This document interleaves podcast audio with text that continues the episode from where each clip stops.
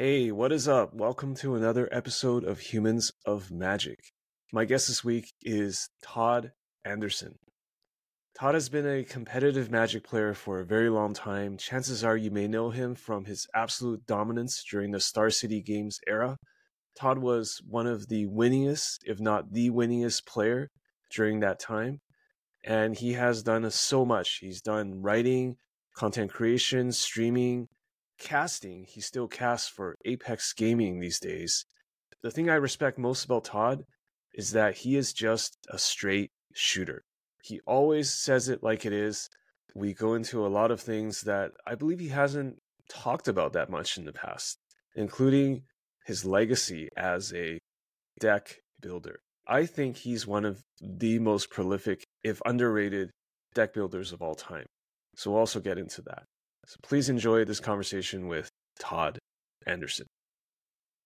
Before we get into the episode, I'd like to give a little plug for my Patreon, patreon.com slash humans of magic.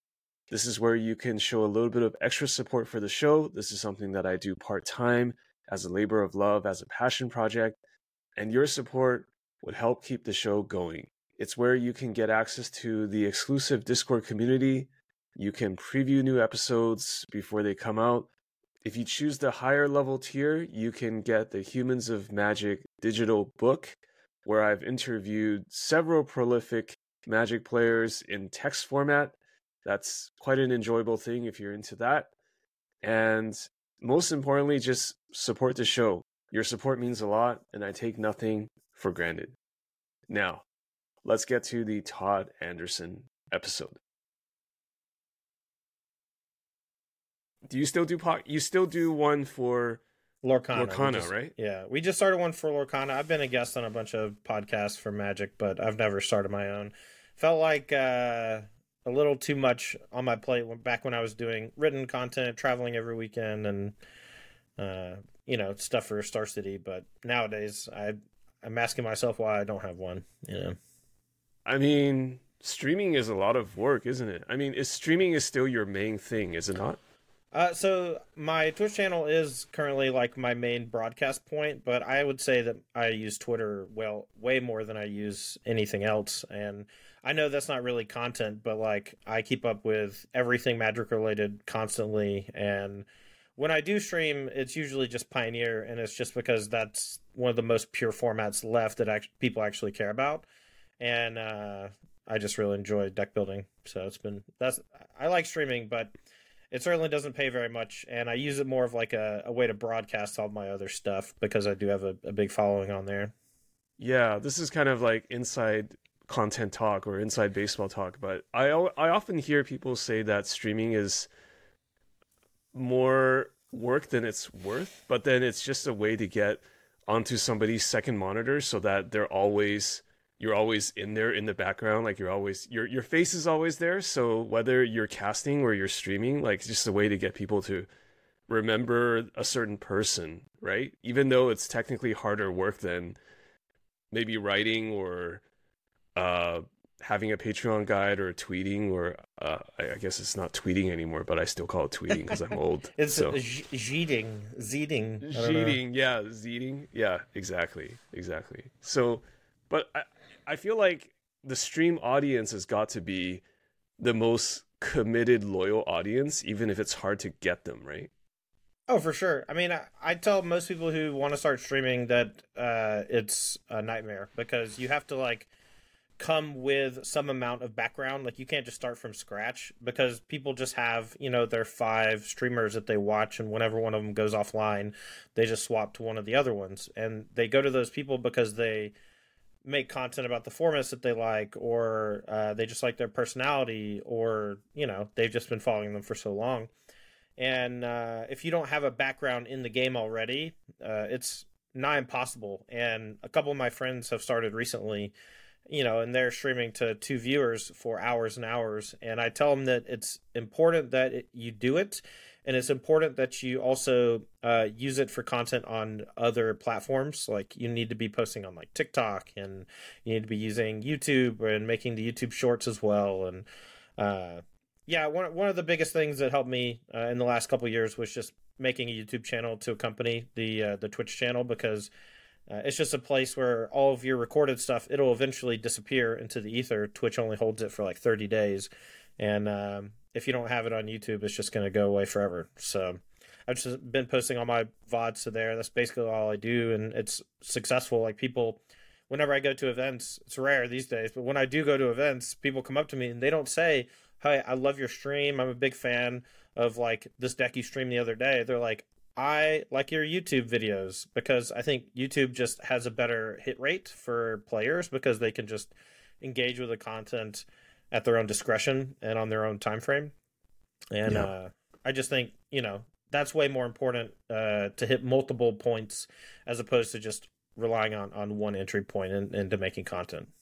Yeah, it's always about repurposing. It's like you do it on one, but you can uh, almost repurpose or recycle it on different things. You can, I like to call it like remixing. You can cut it up, like you can, yeah. you can do little clips, and when people f- type Pioneer on YouTube, they can still find your stuff. Right? That's what it's about. Yeah.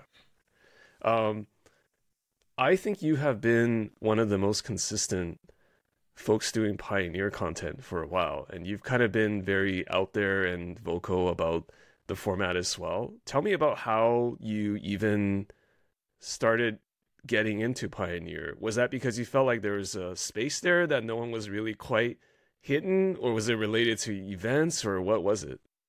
So, uh, the day that they announced Pioneer as a format, it was like a Monday or a Tuesday and uh, it wasn't on Magic Online yet, and I was supposed to stream that day. I've been streaming Modern for a couple months. I'd moved to full time streaming. Uh, my Cal, uh, my wife Callie and I moved out to California, uh, where she got a job working at Blizzard, and so I went from making like in house videos with Star City Games, um, you know, to not.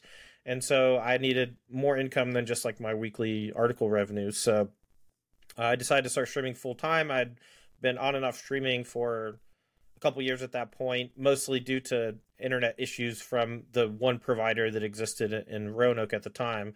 And uh, when we moved to California, I didn't have that problem. And so streaming full time, I got super into modern, playing all the time on Magic Online uh, because I just didn't really like Magic Arena that much. And then they say, hey, there's this new format coming out. It's Pioneer. It's Return to Ravnica Forward. And in my brain, that's just like maybe a perfect format because that's basically where the start of all the best standard formats came from in the last decade and change. And uh, on day zero, I was on Magic Online playing against a friend of mine on stream. And it was immensely popular for the first uh, two months because of the aggressive uh, ban waves that they would do once every week or two. And so it was like a constantly evolving metagame that I was always on the top of and I was pushing. And uh, I got really popular early on in, in Pioneer because of Mono Green Devotion. It wasn't even a deck that I originally built, but it was a deck that I saw looked good and I iterated on it. Uh, and then within a week, there was a, a, PTQ on Magic Online, and I was playing the Mono Green Devotion deck, and I ended up getting second on stream. It was a, a huge uh, psychological blow. You know, losing the finals of something is always really tough when first place is like a an intangible prize, and second place is steak knives. And uh, I still remember that moment fondly now in hindsight because people still talk about it. They're like, "Hey, do you remember when you streamed Mono Green Devotion and Pioneer and, and you blew up the?" Do you the remember? Of course, you remember, yeah. right? like yeah. it was yesterday. yeah, and so uh, you know they ended up banning like five cards out of the deck, and it's still really good. And they're going to ban Karn on Monday. So. mm-hmm. yeah this gives away when we record it. When we are recording this, yes. But so you do think that's going to be a a surety? I don't know if that is surety a word uh, or it's a uh, certain thing. It's not a certainty. It's it was heavily implied uh, by uh, Dan Musser on the, uh, the the interview that they did. But regardless, Pioneer has been a place to brew decks, and uh, it has always been a place to brew new decks. And making decks is one of the biggest pleasures for me in Magic, and being able to consistently have new sets affect uh, the card pool uh, in ways that actually can create new archetypes as opposed to just beefing existing archetypes. You know, it's extremely difficult to make standard power level cards and shove them into modern. And often when they do make it into modern, it's because there's some extremely powerful combination of things, or they just turn the dial a little too hard on design. And a lot of times those cards end up getting banned. And in Pioneer, sometimes that happens, but more often than not, you just have yet another Pioneer deck, which ends up being one of the most powerful things you've ever seen, but it still loses to Thoughtseize. So. yeah, that's par for the course. Are you? I'm trying to figure it out by the way you described the format, but are you happy, okay overall with the way that Wizards has curated the Pioneer format? I think that they have done uh, a relatively poor job throughout its history of maintaining what I would consider to be a healthy format. Uh, there was a long period of time uh, between the release, I believe, of uh, Theros Beyond Death, uh, where they printed, you know, Uro and a number of other problematic cards, Thassa's Oracle. There was actually like a three to six month period where combo decks were just reigning supreme and there was like nothing we could really do about it. So most of us just quit playing for a while. And after enough people stopped playing, uh, they started banning stuff, but it was like way too late. There was like Dimir Inverter, uh, Ball- Ballista Heliod, uh, Lotus Field combo with Underworld Breach, and then Uro as like the de facto control finisher. And so like you couldn't play an aggressive deck because Uro beat you, and you couldn't play a control deck because the combo decks were like too strong and the combo decks just morphed into control decks anyway, like the Dimir Inverter stuff. So we had a, a really bad couple months there. It fell off a little bit. Then COVID happened. We all started playing from home only. Um, you know, I think Pioneer kind of died over the next two years where no one really was able to play it in paper. And uh, people, you know, they didn't play standard at all either. And so the pipeline for a long time was play standard, your cards will rotate, and eventually, and you'll be able to play them in modern. And then they had a place to rotate and to play into, which was Pioneer. Um, but with no one playing standard because there were no tournaments, and uh, most of the players who were buying cards were buying commander cards, or they were buying things from modern that would specifically stay legal for like a long period of time. On top of that, the direct to print stuff for modern made it so like why would you ever bother playing standard? There's Modern Horizons 1 and 2. These have a much larger impact on your most popular constructed format, Modern. Why would we play standard? And then people don't have cards for Pioneer, and so no one plays Pioneer either. That was that was kind of the gist. Um, yeah, what do you call that? Like not even a double whammy, but a quadruple whammy of like a confluence of things. Just yeah, it was like, all impacting bad. each other. Yeah. Some stuff their fault, some stuff not. Um, they uh, they took a really heavy hand early, and then they kind of just like let it simmer for a while.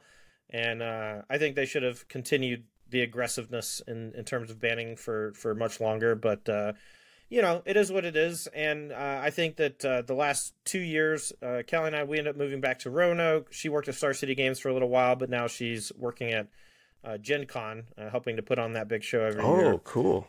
And uh, you know, I was still writing for Star City Games for almost a year when we moved back as well, and then they did the big drop off uh, for the content creators, and so now we still live in Roanoke, but very few of our friends or family work for Star City anymore. They used to be like this huge hub of uh, I don't know, just like a, a, place where people who enjoy magic can can work and like right. be be involved in the industry.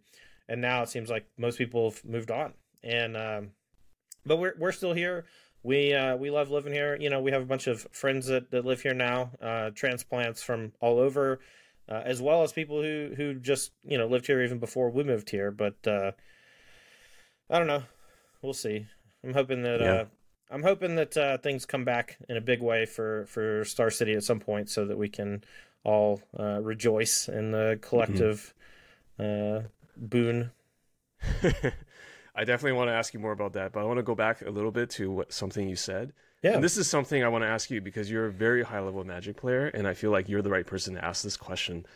I always feel like when it comes to format Magic discourse, there's this kind of like top level players defending formats for having broken decks, but this is a terrible way for me to describe it, but like I'm just thinking about the inverter era of Pioneer or the Splinter Twin era of Modern, where it was possible to defend certain decks existing because they said it's very skill intensive, very interactive. The mirrors were highly intensive, and yet there's this other voice which is kind of like the I'll call it the general Magic public voice, which is like these are not fun decks to play with or against, and they're pushing other decks out of the format. And I feel like you've always had a very balanced voice that kind of straddles the two, where you are a high level player, like you understand how play patterns go and how skill wins out in these mirrors or like formats where decks aren't broken, or maybe there's ways to uh, fight it. But at the same time, you're also speaking for the everyday Magic player. I've I always felt that like when I watch your streams or like read what you have to say, like you what you look out for. I don't know if it's intentional or not, but you look out for like the the average Magic player that's trying to play these formats and and you speak out when it's just not fun, even though you may personally um, be okay with it, like from a competitive sense. So I'm wondering like how you see that situation. Is it just like ad nauseum, like this always happens, where you know, like you have people who just want to always defend something, you have people that always just don't like power decks. Like, how do you view formats from these different types of lenses? So I think my understanding of magic uh, comes from experience. Just you know, two decades of playing uh, tournaments and uh, just being completely devoted to the game in terms of uh, being a student of it, and also understanding that what sells Magic as a game is the fact that it's fun, and also the fact that it can be interactive, where you and your opponent are uh, basically just exchanging resources back and forth until one person comes out on top through a series of better decisions than the opponent in Pioneer specifically, those better decisions uh, go past the game and into deck building, sideboarding, and mulliganing way more than any other format I've ever played. And what you end up uh, getting in Pioneer a lot of times is uh, a matchup between two decks where neither of them wants to interact. And so it becomes essentially a game of solitaire where two people are racing to the finish line, completely devoid of any interaction from the other side. Uh, now, that doesn't mean that there's zero interaction points. That just means that the amount of interaction on average is significantly smaller than your Thoughtseize deck or your Counterspell deck or whatever. A lot of these people, they pick up, let's say, Mono Green Devotion, and they get hammered by another combo deck. And they're just like wow pioneer sucks. It's like well first of all you chose the deck you chose because it's difficult to interact with. And its weakness is that it loses to other glass cannon combo decks because you're both ignoring each other. And they are on the extreme of uh, you know, let's say a fat like a one turn faster kill than Mono Green Devotion, but their exploitation points are significantly greater than Mono Green's exploitation points, which are essentially just pressure the elves or not. And so uh, when it comes to like decks like Dimir Inverter, for example, this is going to be the the one that I think most people latch onto the most because it was the one that was maybe the most volatile volatile ban uh, in the last five years. Um, it was Splinter Twin, and However, people want to argue with me on that, whatever, it doesn't matter. It's literally a two card combo with one card that's pretty good to cast by itself, one card that's pretty mediocre to cast by itself. A ton of interactive elements from Thoughtseize, Fatal Push, uh, card draw things, so you're playing like this control game. And then ultimately, you get to play one of the most degenerate draw spells of all time in Dig Through Time, and it's a functional part of how your deck wins the game by exiling your own graveyard. Now, you could make a, a significant argument that they should have banned Treasure Cruise and Through Time instead of Inverter of Truth. I would have been fine with that. I think many people thought that that's what they were going to do because Treasure Cruise kept popping up and Phoenix and a number of other blue combo decks from like Jeskai Ascendancy combo to, you know, anything else. I think that the people who really liked playing Dimir Inverter still defend it to this day, and I think that they are somewhat right to do so because it's a deck that they enjoyed playing and it did not have like an aggressive win percentage in terms of you know the 56% or 57% which is usually the benchmark for this deck is too good. And so what ended up happening is you had this ex- extremely complex deck uh, where five of the best magic players in the world won a bunch of tournaments on magic online and magic online was like the only place where you could really play it And so the average win rate, though, of your normal player was somewhere closer to 48%, 47%. And then the best players would probably get close to 60%. I remember Gul Dukat, Canister, these were players just like crushing every event with, with this archetype. As far as the reason why I was banned, I think it was because people just really despise losing in such a way that feels unnatural. And when you're playing against Dimir Inverter, it's literally just a pure race from start to finish. And if you are not the one pressing the issue, you almost always lose. And even if you are pressing the issue, they can go Thoughtseize you on one, Fatal Push you on two, uh, do something else on three, Inverter on four, kill you on five. And that was like every single game you played against them, they would have that curve more than likely and you would lose. And I, I called it a flaccid win condition because the game would end in such a way that was not exciting to watch. It was not exciting to lose to it. And i can't imagine it was that exciting to win with it. You're literally just assembling a two card combo that says i win. And both halves of the combo are relatively difficult to stop because inverter being in enters the battlefield effect exiled you know your whole deck and so the only way you could really interact with it was a, with a counter spell or a discard spell that took it preemptively. And then you have Thassa's Oracle, where even if you kill Thassa's Oracle, if there are zero cards left in the deck, you still win. And so you had these two just like really kind of messed up cards working together in such a way that created some of the most unfun Splinter Twin esque wins that and this is also just a couple years after Splinter Twin was banned in Pioneer. And they also had a precedent for banning two card combos like this because they banned Felidar Guardian because it did basically the same thing oh, that's with, right, with, yeah. with Saheeli Rai. And mm-hmm. so I think it was a, a, a justifiable ban. People were overly mad about it. But long at the end of the day, man, like you just have to look at how do the games feel and as someone who played, you know, probably a thousand, two thousand games in that specific Pioneer format it was not fun, and it made uh, playing a lot of strategies against Dimir Inverter actively frustrating to play against and with the deck.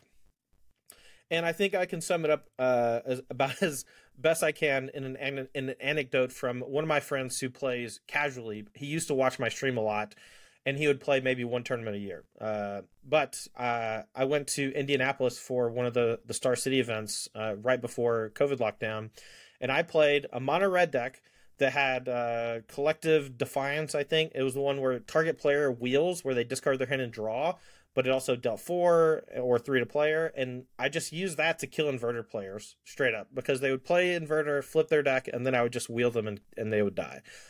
And uh, my buddy uh, Little Nuki, he did the same thing because he was like playing the same thing as me, but he still lost to the deck a couple times and as he was like playing the games, he was just like, "Yeah, they just had inverter on four and Oracle on five, and I died. I don't know why I even came." And that that sentiment alone is reason enough to ban something when a, a relatively new player just doesn't get it. And there are so many combinations in Magic where you just put two things together, and those two things say infinity, because the game engine has limitations, and so when you create two card infinity, whether it's win the game or actual infinity, like creatures, damage, mana, whatever, you have to be extremely careful in a competitive environment where every single piece of the deck is geared towards finding and assembling the two card infinite combo. And when you have a, an entire format like Pioneer was for a little while, where it was Dimir Inverter combo, uh, Heliod Ballista combo, which is another animal entirely, um, and then Lotus Field combo, which was honestly just kind of a two card combo as well, because it was like Lotus Field plus Underworld Breach was just a straight up yeah. kill with so many cards. And uh, you just get to the point where it's like, oh, three of the best four decks all play this two card combo. Why why would I bother? And that was a, a, a, big sentiment for a couple months and ended up just leading to just an enormous number of bans all at the same time. Mm-hmm. Mm-hmm. So how it's not the same logic, but how does the logic apply to something like Karn, which is really a one card thing? It's not a two card combos. Karn just uh, it's it's broken in different ways, but how would you describe it exactly? So, Karn the Great Creator is a Swiss Army knife uh, that its strength uh, grows almost not quite exponentially, but it, it, grows significantly based on the amount of mana you have uh, at any given moment. Uh, I would say that if you have 10 mana, Karn is incredible. If you have 9, 8, 7, 6, it gets worse and worse and worse over the over time. If you have infinite mana, you win the game. And so you basically add this four cost planeswalker to a deck that plays Nykthos Shrine of Nyx, and it gives you an out to every scenario. It gives you a win condition, and it also gives you an infinite combo. Uh, and so, I don't think a mono green deck that is possibly the most explosive and consistent ramp deck I've ever seen.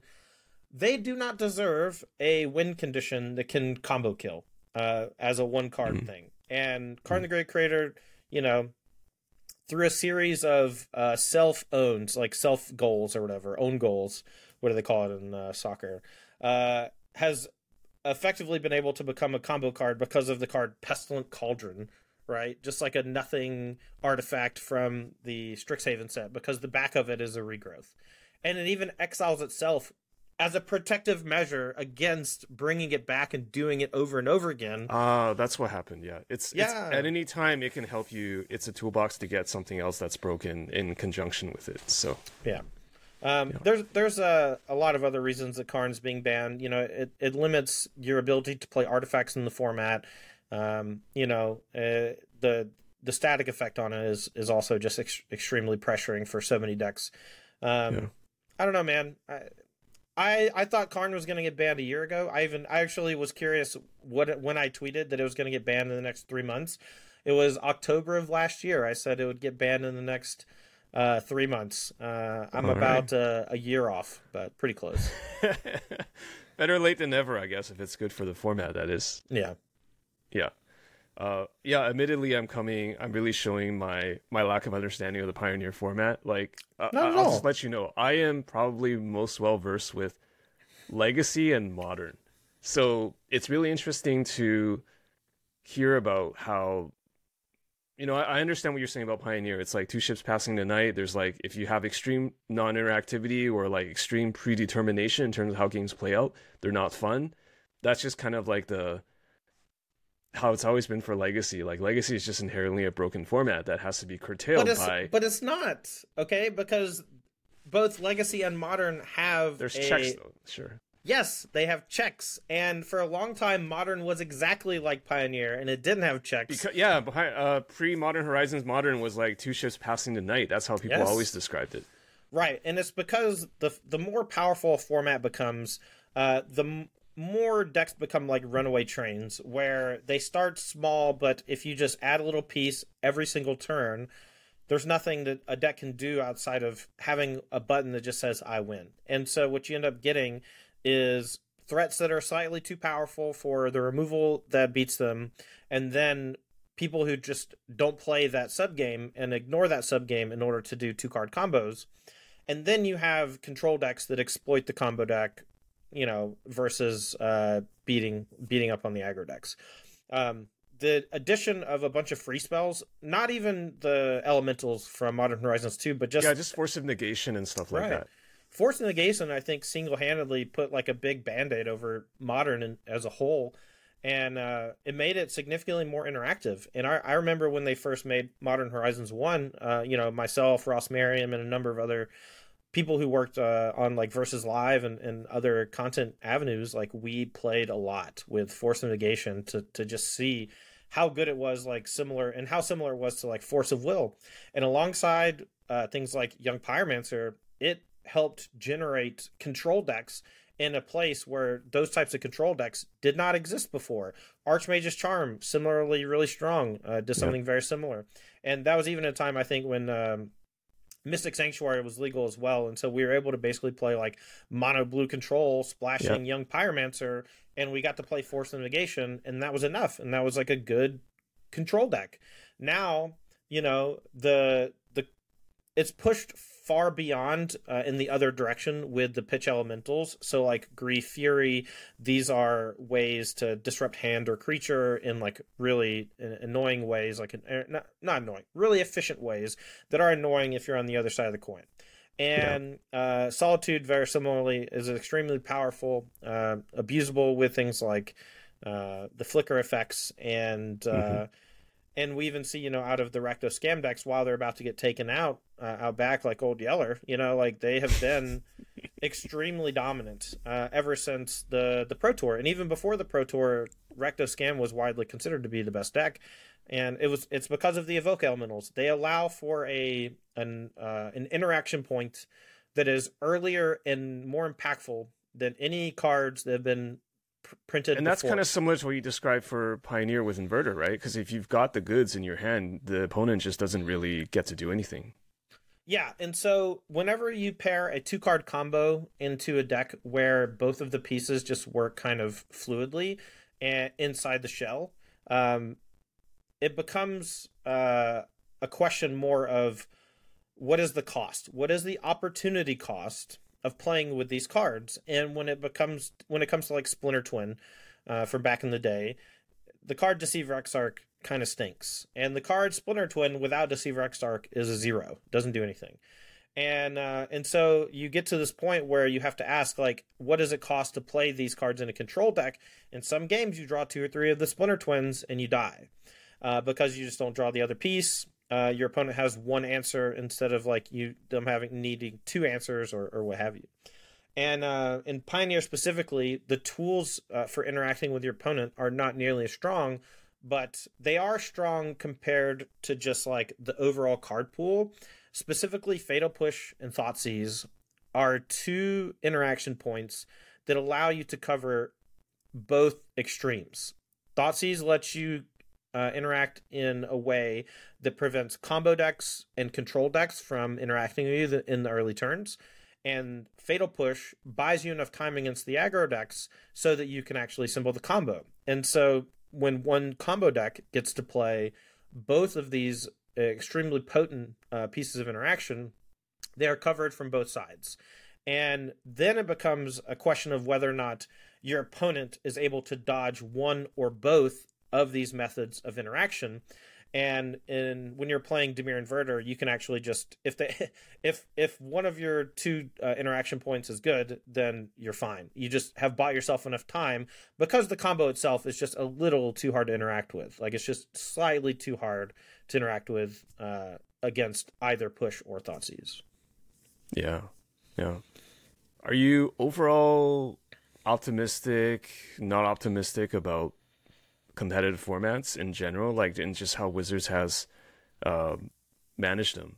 I, I know your your your lifeblood is that of a competitive player. I don't think you're about to go into commander content or other types of things anytime soon. So is it like these 60 card formats do they do they do it for you i know obviously a big part of it is like it is kind of your job to to stay on top of things but how do you feel about it overall so on top of streaming and and physically playing games and watching streams and stuff all the time, I also have been doing like a significant amount of commentary, uh, specifically over modern events.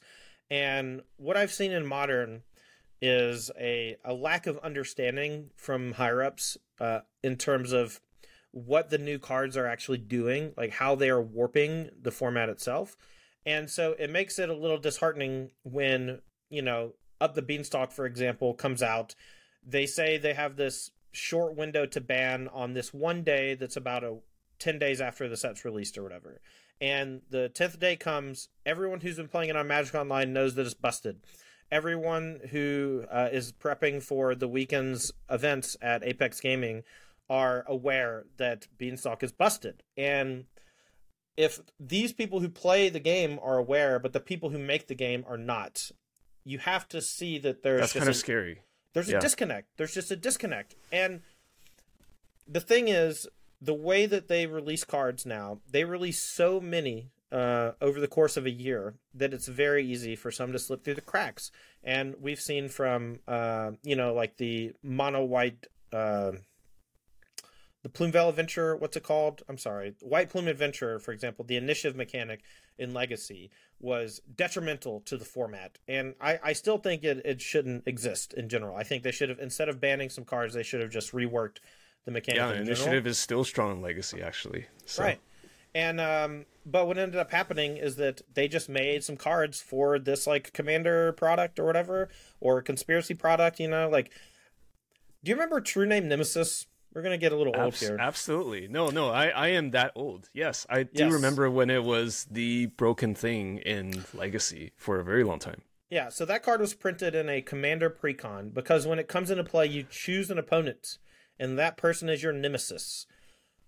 I don't know a single person who's ever put that into commander deck. It's actually beyond useless in Commander. The Right. format's designed for. But what it did was it sold those precons to people who played Legacy, and at the time we had to play a lot of Legacy on the SCG tour, and so we had to buy the precons to get the cards. The same with for Containment Priest, there was like a mono white deck that had Containment Priest in it, and even Containment Priest was like a twenty dollar card for a long time. Yeah, yeah, before they reprinted the heck out of it. I remember Right. that.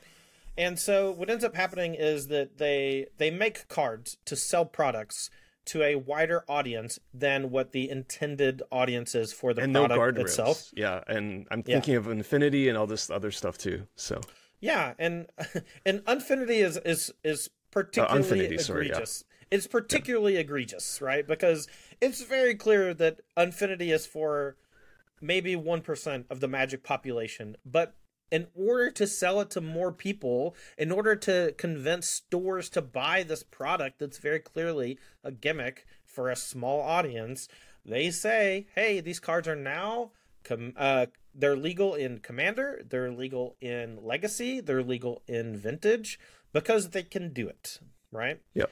And now we just have like you know Comet Stellar Pup just ruining games on turn four because you you roll a bunch I remember of d6. having to hydroblasts. Yeah, I, yeah, yeah, yeah. Yeah, I mean, look, it's it's all fun in games uh, until you play against a three cost goblin that's like guaranteed Yeah. to make six mana or whatever. Yeah, I had a I had a friend at the Legacy event explain to me the sticker goblin and all the stickers that he was putting in his deck box, and it was insane. Yeah, it was just like, oh my gosh, I can't even wrap my head around this. yeah, and, and I really don't mean to to talk badly about folks who work at Wizards because I, I actually have quite a few friends that work there, and I know how Same. difficult of a job it is to create and market and Yeah. test and tune all this type uh, all these types of cards. Um, but I also recognize that when those things do fall through the cracks, There needs to be some action. fast responses Yes. and understanding of what reading the room and right, basically. right? Um, Yeah. So, uh, are you? Do you know um, Hall of Famer Frank Karsten? Yes, Frank and I have actually met several times uh, face to face. Yeah, Uh, so I actually invited Frank uh, to our. We had a Lorcana Invitational up at Apex Gaming back in uh, October, and I invited him to to come, and he uh, accepted. But he asked if he could stay with me for like a week in between, so that he could go to this other tournament that we were going to go to. And I said, of course. And so I got to hang out with Frank Karsten for a week, which was incredible awesome. because he's just a, a genius. Um, but what ended up happening was that I learned that like he he's uh one of the main writers for uh the main Wizards website when it comes yeah, for to the for the mothership. Yeah, yeah. right when it comes to specifically tournaments. So like when uh preparation for regional championships, uh what's coming up, aftermath, metagame reports, blah blah blah, right? This is roughly uh 8 days after the new set has come out. Uh I think technically it's only 3 days after it's been released live in live play, but it was about 8 days after it had been released on Magic Online.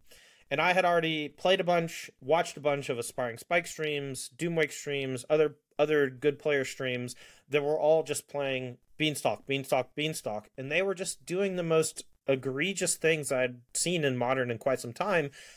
But they were instead of being a combo deck, they were a control deck with the dial turned up to 11 because every single time you would play one of the pitch elementals, it would replace itself.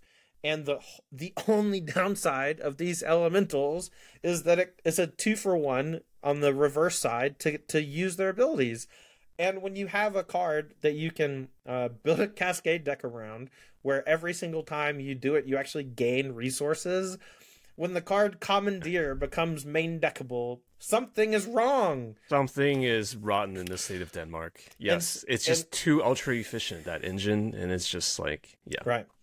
and so when Frank is here, uh, we're talking about it, and he is mostly unaware of this deck. He he he has heard about it. He has not really seen it in action. And again, this is only about three days. This is like the Monday or Tuesday after a Friday release, but it's been on Magic Online since the Wednesday before, the Tuesday before. And mm. and so I'm explaining to him the deck, and he goes, "Oh, that's pretty good, I think. And I go, and I have to explain to him, you know, basically the the play patterns, uh, why that they're they're like too good or too bad or whatever for for the health of the game. And he goes, yeah, it's just an uncommon, right? And I go, yeah. He goes, yeah, they they probably should have banned that. like, cause, but but the way that they had limited limited themselves in the ban window, they didn't have enough time to get the information on on on what was going to happen. Yeah. Um, and so you know they it just kind of got glazed over. But then we had you know a tournament the next weekend at uh, Apex where Beanstalk was not really like that big of a problem because only two people played it in the event, but the play patterns on it and the best builds of it are just egregious. And we didn't even really start fully understanding how to build the deck until recently because now, um, you know, there's people like Oliver Tomajko uh, playing last night on uh, Switch Gaming or whatever, where they are using time warp with endurance to just infinite turns you. Mm-hmm. And they just never run. I mean, they run out eventually. Like it's not actually infinite, but how many how many turns do you really need in a row? But like, if you can just guarantee your deck is only ten cards and one of them's a time warp, like the game's over, man. I'm sorry. Mm-hmm. Mm-hmm.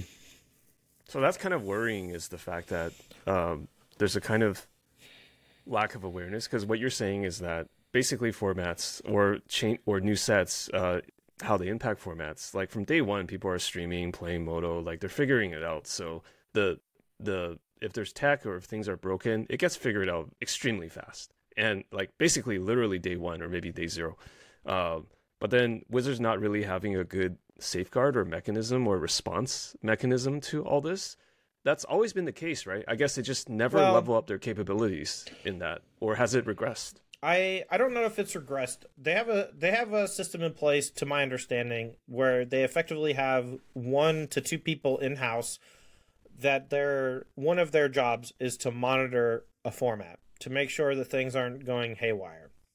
And even if those people do bring up red flags like Beanstalk, it still takes like a week or two of discussion um, and more evidence, right? They just always mm-hmm. want to be extremely sure before they make any of these decisions because they understand that banning a card has significant impact on the players, uh, the retailers, right. secondary but, market, but things like that. Sorry to interject, but when we talk about like data and more evidence, isn't that just obvious if you just do data analysis? Like if someone like it's not even sometimes it doesn't even have to be like a human call. It could literally just be like a bot that says like this that says this card is so prevalent and it's winning this percentage of matches, right?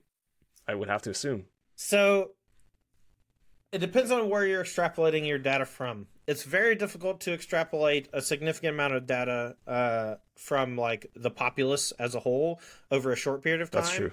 And if yeah. you use data from specifically Magic Online, you have to take it with a grain of salt because it's such a small pool of players that are all extremely, extremely aggressive in terms of metagaming, deck swapping.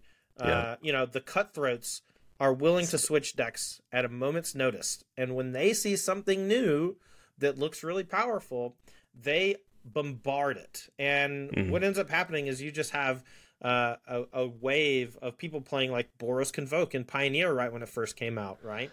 And so, uh, kind if, of a self fulfilling prophecy. People just all jump onto it, and then the, right. the, the data will be skewed. Yeah. Right. And so they need just more time for things to kind of level out. Um, they need to see if the form if players and formats can naturally adapt. And right. That's that's fair. For a lot of cards, it's perfectly fine to wait. Uh, but when you when the play pattern becomes cast a beanstalk, draw a card. Okay, pitch an elemental, kill your thing, draw a card. Pitch an elemental, kill thing, draw a card. Just the first time you see that happen, you should be uh completely something's not right here. Yeah. Yeah. You just need to be more aware. Mm-hmm. And um that's it. Beanstalk's probably okay. going to go as well as my guess, but whatever. Okay. I, my my heuristic is that when things make their way to legacy, even or basically all the formats, then something is pretty is is well worth watching, right? I mean, you've got legacy and like people playing Hooting Mandrills and like uh again, and of course Murktide, like you're just drawing cards and it's just pretty. I think that's died down a little bit in the format, but yeah, it was pretty hot for a while, for a minute there too. I gotta so. say, man, Murktide Regents also cards I'm not a big fan of. Uh, I played. I mean, we we we talked about this a little before we started, but like I've been playing like aggressive blue decks basically my entire career, from Delver of Secrets to uh, Splinter Twin. You know, uh, just I love playing a one drop and then defending it with everything I have. And Delver of Secrets kind of encapsulates that for me because it's such an efficient threat. Murktide Regent is a like two cost minimum seven seven or whatever, maybe six six or five five if you're very unlucky, and it flies. I don't get it, man. And it and it even has more than that because if you play another delve spell, it gets even bigger. So you know the the fact that it's dominating in legacy and, and it was dominating in modern for some time it's not a shock to me uh, because i already thought the card was far too good uh, as is. And uh, i don't know man. Like i just don't get it. I don't understand yeah, how that there was a microsecond when it was spoiled and people were like is it good and then a microsecond later yes it is very good so there's a you have to play the card to know it's good. yeah, there's a card that was printed into com- uh, like legacy only, I think, through a commander set or one of those. It it was like blue blue five, and it was a three three flyer, I think. And whenever you attack with it, you can play one of the cards that it delved. That yeah, it was an ethereal forager. It was the yes. whale. I loved that thing for a very long time. That was my yes. one of the cards I loved. Yeah, but it Super was completely cool. obsoleted. So Right. And but it also played a game in a significantly different way where if you didn't deal with it, it would slowly yeah. accrue advantages over time. Whereas Murktide Regent, if you don't deal with it, it kills you in two hits. It just kills right. you. There's no right. counterplay other than removing it. Yeah. And uh, I don't know. That's basically just the difference in card design over the last couple years. Is like Murktide Regent is allowed to exist, uh, but like I can't play Green Sun Zenith or whatever. Like mm-hmm. I don't get it. Mm-hmm. I guess the defense is that it's just a creature, dies to removal, something, some very oh, yeah. simplistic explanation for it. But... but it even dodges Unholy Heat, which is like one of the premier removal spells from Modern Horizons. Like it's just too big for any right. red removal spell to hit.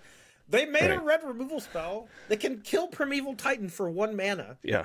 And it cannot kill Murktide Regent most of the time. Not not that uh, I'm a designer, but at least make it like like that um that four four drop five five illusion where if you target it, it just dies or something. You know, like have some drawback. some drawback? What do you mean? What do you mean some drawback? Creatures don't have drawbacks anymore, man. No, they're just they're just spells on a stick. Yeah, that's right.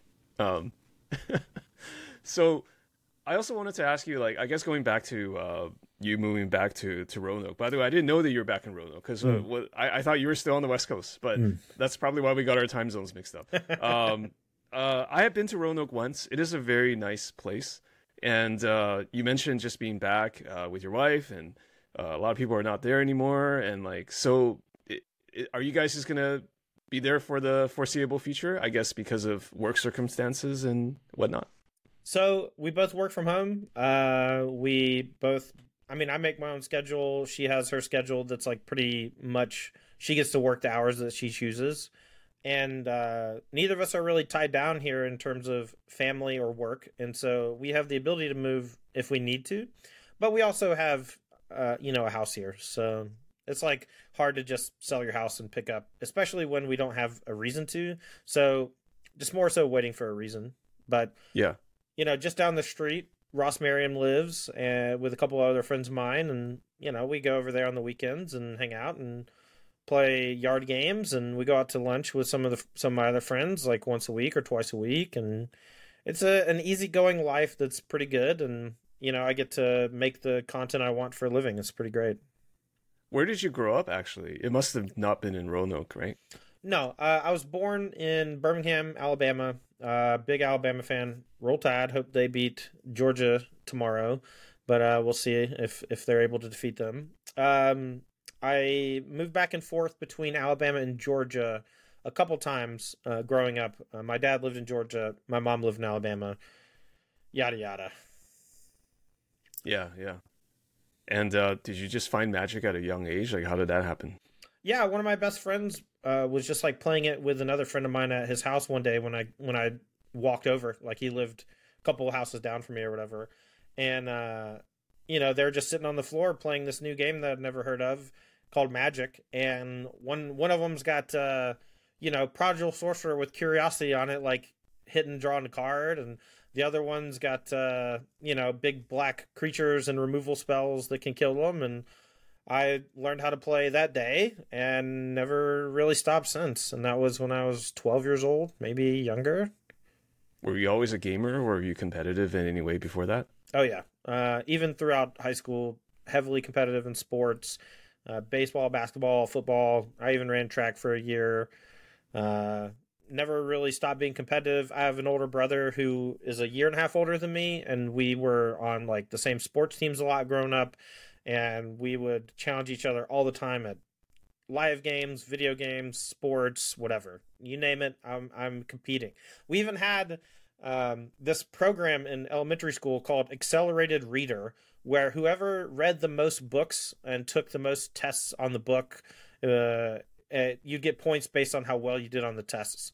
And whoever got the most points at the end of the year got a bike. And I didn't have a bike, and I wanted a bike and you better bet your ass I read Gone with the Wind that year, which was worth a oh lot of points, and I won yeah. the bike. Gone with the Wind. Did you read War and Peace? Did you find like all the all the longest no, novels out look, there? Look, man, I read a lot of books. I probably read more books than anyone in that school that year. But I also cheese the system because you just take a test on the book, and you know what is a movie is Gone with the Wind, which I had seen. and so I thought, I bet I can probably pass this test without even reading the book. And I did. And I got, you know, an and eight out right. of, Yeah. And I got all the points for it. So suck it, nerds. I don't know. That, that, yeah, but I, that's how competitive I am, right? I find ways to, to stretch the engine, to, to push the system. But it started with you and your brother. Is that like at home? Is that kind of how it always goes? I mean, maybe. Uh, you know, when he's like beating up on me, it feels like I'm not really doing a whole lot of winning. But then when I finally start fighting back, and I, I find ways to like you know pinch him so he stops messing yeah. with me, and I find ways to make his it's life. like when you miserable. train with the weighted vest, and then you take off the vest, you oh, suddenly yeah. realize you're powerful. Yeah. Yeah, yeah, yeah, yeah, yeah.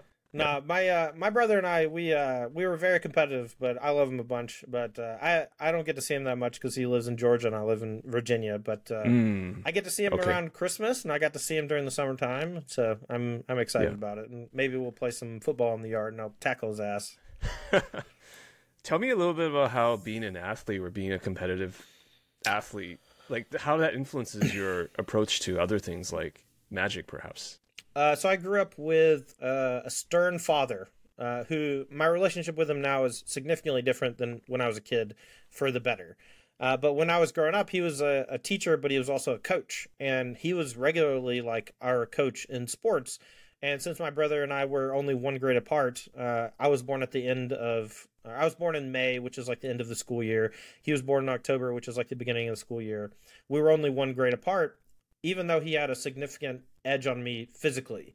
But I was really smart and I figured out a lot of stuff, even in sports, where I could use my knowledge to my advantage uh, in a number of ways. But just growing up in a household where you're just like always expected to be in an after school sport because otherwise I have to sit around for two hours while my dad coaches these teams or whatever Instead, I chose to be a part of them and, you know, try to outdo my brother. That was like the whole thing. Try to like make your dad proud. Um, but I, you know, I, I got that competitive spirit very early on from just competing with my brother and everything. And then uh, at some point, s- sports became less of a priority for me. And, but I still had that like competitive spirit. And when I figured out that like magic tournaments existed, I think I was in 10th grade and I had all but stopped playing sports at that point, and I decided that I was just gonna play a bunch of Magic, and I started traveling with uh, a buddy of mine, Blair Simpson, in Birmingham. Uh, he was he was actually like you know 25, and I was 16 or 17, And my mom at first was like, I don't know if you should be traveling long distances with a man who's 25 years old or whatever. He's like I a was- big brother. Yeah. yeah, but you know, but like he came over to the house and like my mom met him and he became, you know, uh, a friend of the family on top of all that. And so he was the best man at my wedding. I was the best man at his wedding uh, a couple years ago. And uh, you know, ever ever since then, uh, ever since I was 16, 17 years old, he's been the guy who drove me to all the tournaments, but uh, keeping up the uh, the competitive spirit or whatever, it wasn't very difficult because playing in Magic tournaments is really fun. Why did you drop from sports? Just got tired of it? Uh, when I was in uh, ninth grade, I had a, I wouldn't say a serious injury to my neck, but I had an injury Uh, to my that's neck. That's always was, what happens. It was very Yeah. scary. And uh, when I tried out for basketball that year, um, the injury was like still there, and I actually like had to warp my shot to to have it not hurt when I was shooting because it was on like Oh, the, the side of my neck where I shot from. And um and so after that happened, I was like, well, my shot's ruined. Like, why? I don't want to play basketball anymore. I don't want to play football anymore because I don't want to break my neck. And then when I went to play baseball, I was still throwing with the same arm, and I had to start throwing sidearm, and it just was way worse. So, It's just over having to overcompensate for that. Yeah, that's Yeah. rough. But Yeah. I, I don't really feel that injury anymore. But you know, it's like far too late for any of that stuff. But uh, Okay. that was basically why I quit playing sports. That and um, we bounced around between households quite a bit. And uh, when I was in tenth grade, I bounced like back to my mom's instead of living my, living with my dad. So the expectation to play sports dissipated. Um, I still wanted to, and when I tried out, I couldn't or didn't. You know, it wasn't like a comfortable feeling to throw a ball, and so I just get you know kind of gave up. Your dad being a coach, uh, you know, at the same school you're going to, did you f- did you feel some sort of pressure to uh, to perform at a certain level to to please him? Yeah, yes, of course. Uh, the the thing that comes to mind uh, immediately when I was in ninth grade, we just had gym class, and, but one day we were running the mile, right? And the mile, like, as a grown up, I know a mile's not very far, but when you're a kid, elementary school, middle school, high school, the one mile run is how you define Feels long. it feels Yeah. long, but it's also uh, it defines how in shape you are or how um, just like physically able you are. And I remember when I was in as young as like fifth grade, uh, I ran like an eight minute mile, and I was like, "Oh man, this is so cool! I feel on top of the world. I'm like so Mhm. strong and good and fast." Ninth grade comes around. Um, I'm not really like stoked about my living conditions. I I think that at some point in the near future, I'm going to be like moving back to my mom's, and I was right. It just took like an extra year, but I remember one day he's the the gym coach, and we're to go outside and run the mile, and it's like first or second period of the day. It's cold outside, probably you know 45, 50 degrees, and which is cold for Georgia. And uh, you know we're out there in gym shorts, kind of freezing my butt off, but it's like ideal crisp crispiness conditions for running. And I remember I sprinted the entire mile that day, and I ran the fastest mile I ever ran, and I was never able to hit that marker again. I ran a 525 mile. And I was doing it for my dad as a big screw you, dad. I want to go live with my mom, you know, but I'm going to show you that this is who I am or whatever. I just, Yeah. I remember that. Show him that, peak performance. Yeah. Oh yeah, oh yeah. I was. I remember. I was like, there was. It was like a big running track, and I just remembered I was in the inside lane, and I was just like, coming through, coming through. Like people are just walking in the middle lane. I'm like, get out of the way. I'm trying here. You know, I'm like really trying. Mm-hmm. Mm-hmm.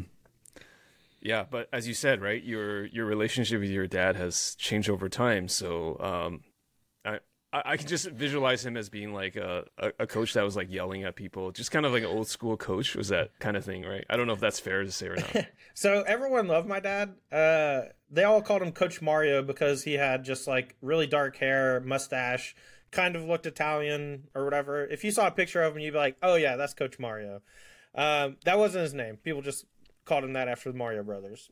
But uh, for everyone else, he was uh, in, probably the best coach that they had. But for me, it was always like when we get home, he's going to stress where I messed up or whatever, right? And so there was Mhm. always like an extra layer of uh, you need to be better, you need to do better. But also, he couldn't show us favoritism because we're his children, and if he shows us favoritism in any way, you know he gets right. uh, That's kind of like the code of sports is that if you're coaching your son or daughter, like you can't you can't take it easy on them. Right. You can't. You can't show any like uh what's the word like nepotism or like pre- Yeah. preference. Yeah. Right, exactly.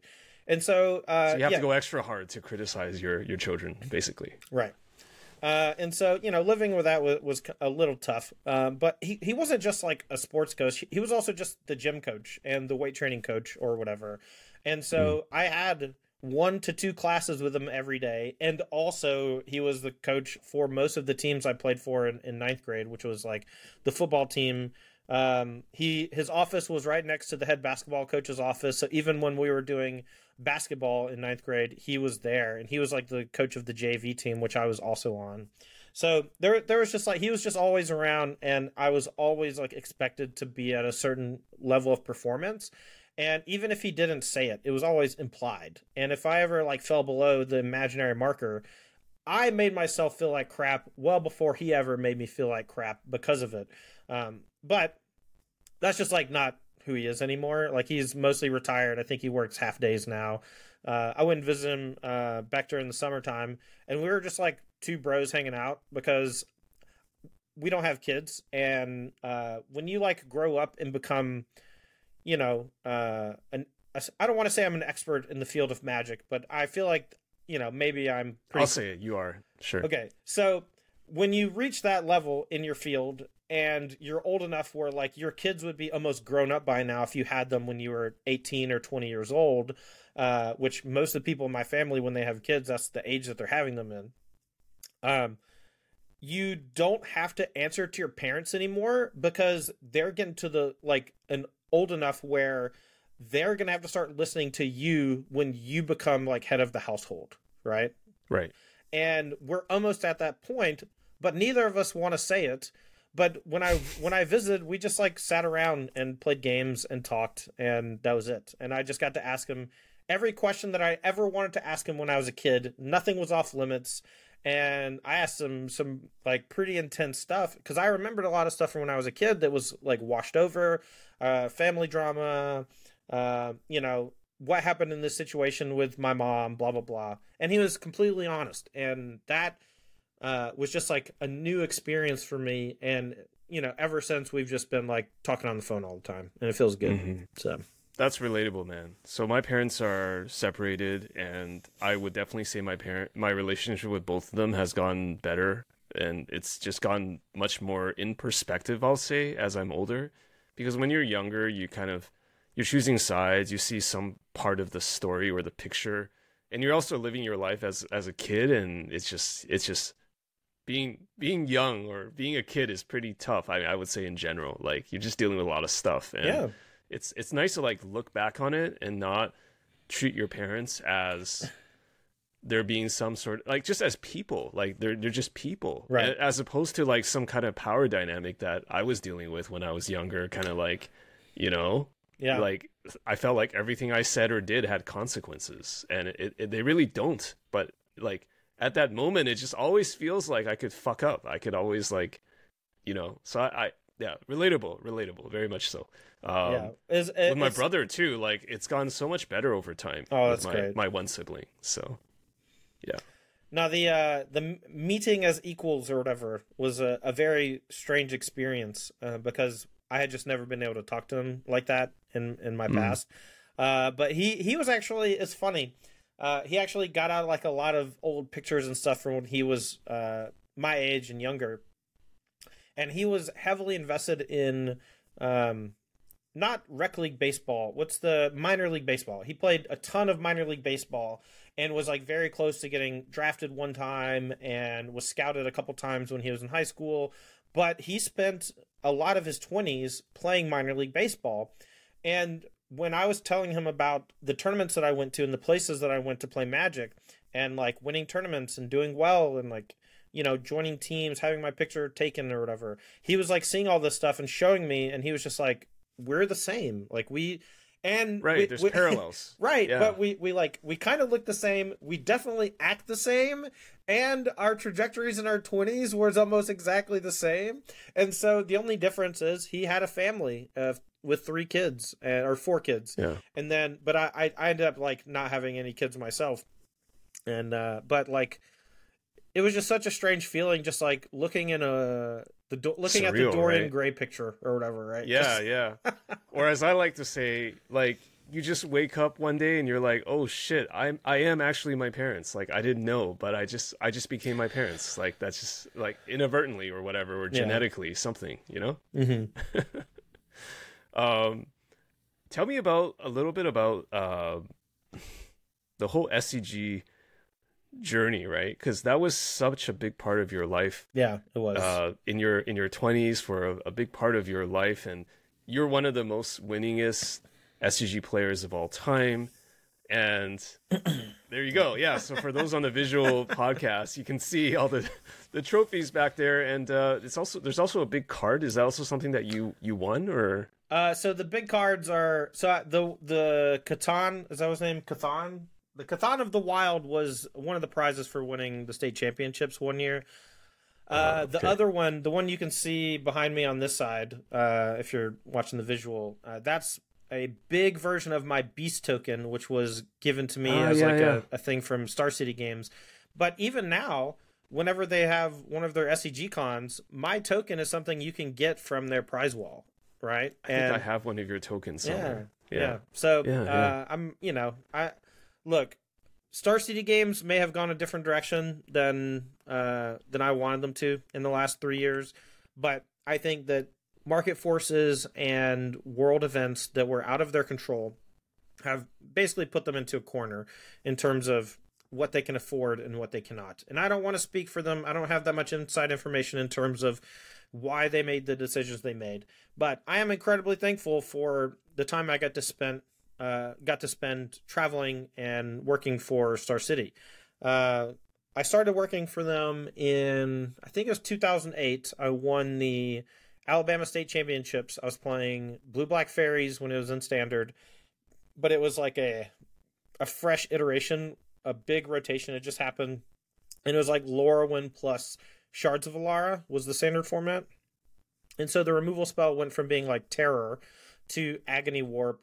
The counterspell went from Mana Leak to being uh like Essence Scatter or re- even Remove Soul. I can't remember exactly. So it was like, but it was Blue Black Faeries. You know, Bitter Blossom. Thought Thoughtseize was legal still. That was also when the gate came out, right? That was with was it with shards or am I misremembering? the Gate. Right. What'd you say? Negate. Oh, negate. That's in the counter the counter spell. Yeah, maybe that was one of the first times Negate came out. I I can't. probably wasn't a player back then, but anyways, yeah. No, it's fine.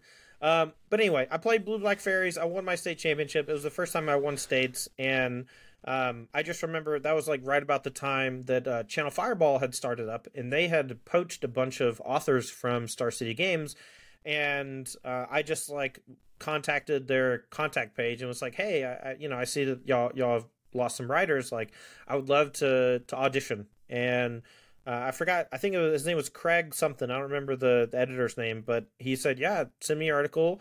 Uh, if I like it, we'll publish it, and I'll give you twenty five bucks." And I was like, "Deal." So I wrote my tournament report for winning uh, states. Wrote all about my new iteration of faeries, which I loved, and I got paid. I was a published author, baby. Let's go. Got my twenty five dollars. And um, but I, I literally spent the next uh, I don't know two years writing articles for Star City Games for uh, twenty five dollars an article, which was not a lot at the time, and now it's like pennies or whatever. So bad, uh, Mhm. but uh, it got my foot in the door, and it got me interested in the game in a deeper way.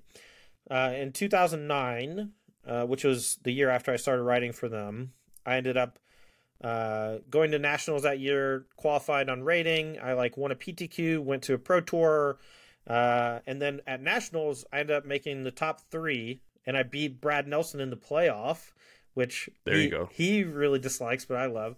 Um, the other two players who it was the top three was Charles Gindy, uh, Adam Yurchick, and myself, and then Brad Nelson was number four. And uh, these were monumental names at the time. Yurchick and I had battled uh, a couple times at Grand Prix. Uh, Gindy had recently won a pro tour with Elves like a year or two before, and uh, Brad Nelson was he was player of the year that year. And so beating him was like a crowning achievement for me at the time. And so we end up going to Worlds. And uh, I go to the World Championships on this team with Charles Gindy and Yurchick, and Brad's our alternate, but he's there uh, to like play the event because he's qualified.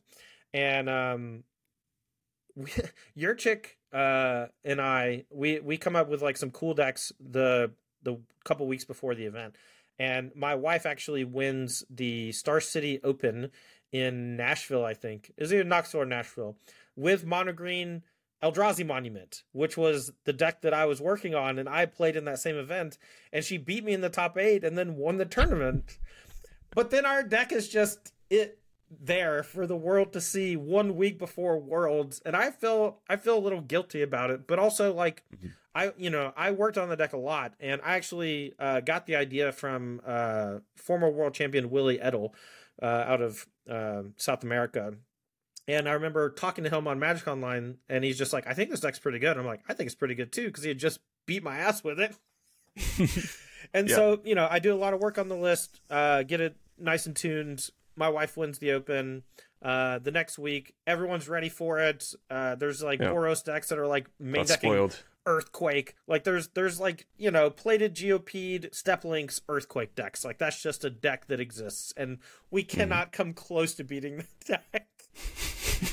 but the kicker is Gindy is playing the green deck in the standard portion of Worlds, but he has this really weird interaction with a for, a player that doesn't speak English, and Gindy just doesn't know how a card works. Uh, I think it was Caller of the Hunt.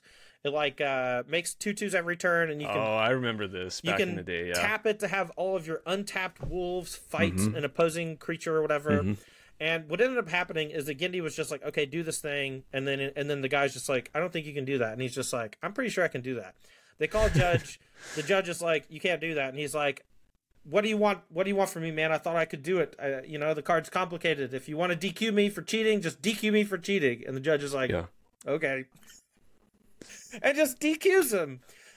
But I like... remember that back in the day when with yeah. Gindy. Yes, when you said Gindy, the name like that, that Master of the Hunting came up in my yeah. mind. So yeah, so yeah. that that's so that's what happened uh, at that Worlds, and because he got DQ'd, our Worlds was over, and and from the team side of it, the team yeah. thing mattered a lot. For, uh, there was like an actual three v three thing that you did, but also your overall record mattered.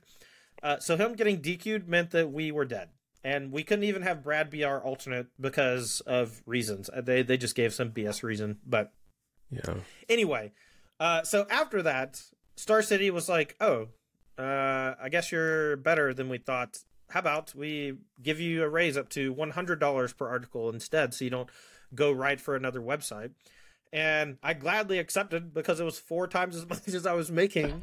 yeah, it's all relative, right? At the time, yeah, yeah. And but I, I slowly uh, grew my name playing on the Star City tour, uh, the SCG sure. tour, uh, and the road every week for I don't know, like 13 years, man. And then uh, when it all went kaput, it was really, really sad. But uh, mm-hmm.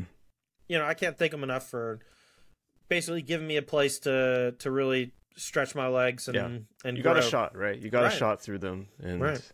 Yeah. Now I'm having to do it on my own, but I don't have a boss now you're, anymore. Now you're writing so... for your Patreon, is that right? Yeah, yeah. Uh, my Patreon is where I post all my uh, sideboard guides, uh, talk about new decks and stuff. Uh, mostly Pioneer, just because it's. I think it's best. I think to focus on one format when you play. Uh, you know, when you make content, it's not best for the people who are competing because it's a rotating thing. But I strive to be a master of the things that I do and it's like e- do a few things well kind of deal? Right. And uh, I, I pay attention to modern uh, a lot. I basically watch uh, a stream all the time during you, you the mentioned spike and doomwake and yeah, others right? th- those are the two that i watch the most and i just have them like you said earlier as the face on the other screen while i'm doing my work while i'm writing my sideboard guides while i'm uh, you know working on discord or in group chats or whatever. So yeah. Uh, I keep I pay attention to the competitive formats, but Pioneer is the one that I I enjoy the most, and so it's the one that I focus on the most. What's it like writing for Patreon? Like, I don't want to ask about Hmm. comparing it to SCG yet, but just just writing for Patreon, it's a very hyper specialized audience that is literally paying you for a sideboard guide or something Yeah. this weekend, right? So how how does that influence your method? Do you like it? Do you not like it? Like how how does it work in your mind? Um, so not to get too deep into like trade secrets or whatever, but uh, there's this huge ebb and flow when it comes to the Patreon pages, where if you're doing well in an event or you have something important to say, or your Demand goes up. Right. Or you're even if just the format that you play primarily is the spotlight format of the RCQ season or what have you, um, there's just like a natural wave that that hits, and uh, over the course of the month, um, that wave will slowly like pull back, and every single time that you make a piece of content, the wave goes back forward, and um, but it's just an ebb and flow, and it's been like that for the last you know year and a half or two years that I've been doing it. Where whenever it's RCQ season for Pioneer, my number goes up, and whenever it's not RCQ season, the number goes down. Um, but there are anomalies and there are spikes. Uh, whenever uh, I made the Rona combo deck at the beginning of this year, I had a 25% increase in subscribers in a month, which is Mhm. insane. And but it's also not sustainable, right? Like those people came there for a specific deck, and so if you stop writing about that deck, they slowly dwindle over time. And at this point, I'm actually back down uh, to about where I was before the Rona stuff. And so now it's just like, what's the next Rona? And it's scary. It's I'm living on the edge, but you compensate for that with sponsorships and with Right. uh, auxiliary methods of uh, revenue. You know, I've been doing a lot of commentary lately. I've been working with uh, Apex Gaming out of Caldwell to uh, help promote their events as well as commentate for them. Uh, I've grown like a, a, a close connection with their uh, two owners, Kyle Huck and Taryn Huck. Uh, they've been, you know, wonderful partners, but also just like treat Ross and I very well whenever we go and, and, and work for them. And so it makes it really easy uh, to, to want to work for, for someone who does treat you like that. So hmm um, working for Patreon as opposed to a published, you know, like a public published site is I honestly it's pretty similar. Um, the majority of time that I worked at Star City, I was behind a paywall, and now I'm still behind a paywall, but people are coming there just for me, and so they know what they're going to get. Um, you know, I I promote my stuff on my social media all the time. Like I say, hey, this is the deck I'm working on this week. If you're interested in this deck, just come give me five dollars, man. That's that's the deal. Like every single day, I do a thing, and if you want to give me five dollars for that thing, you can have it, and that's the deal. Right. And so I Mhm. joke with my wife all the time that my entire life, and and in a lot of ways, most of society these days is literally just, hey, you want to give me five dollars? Yeah. That's it.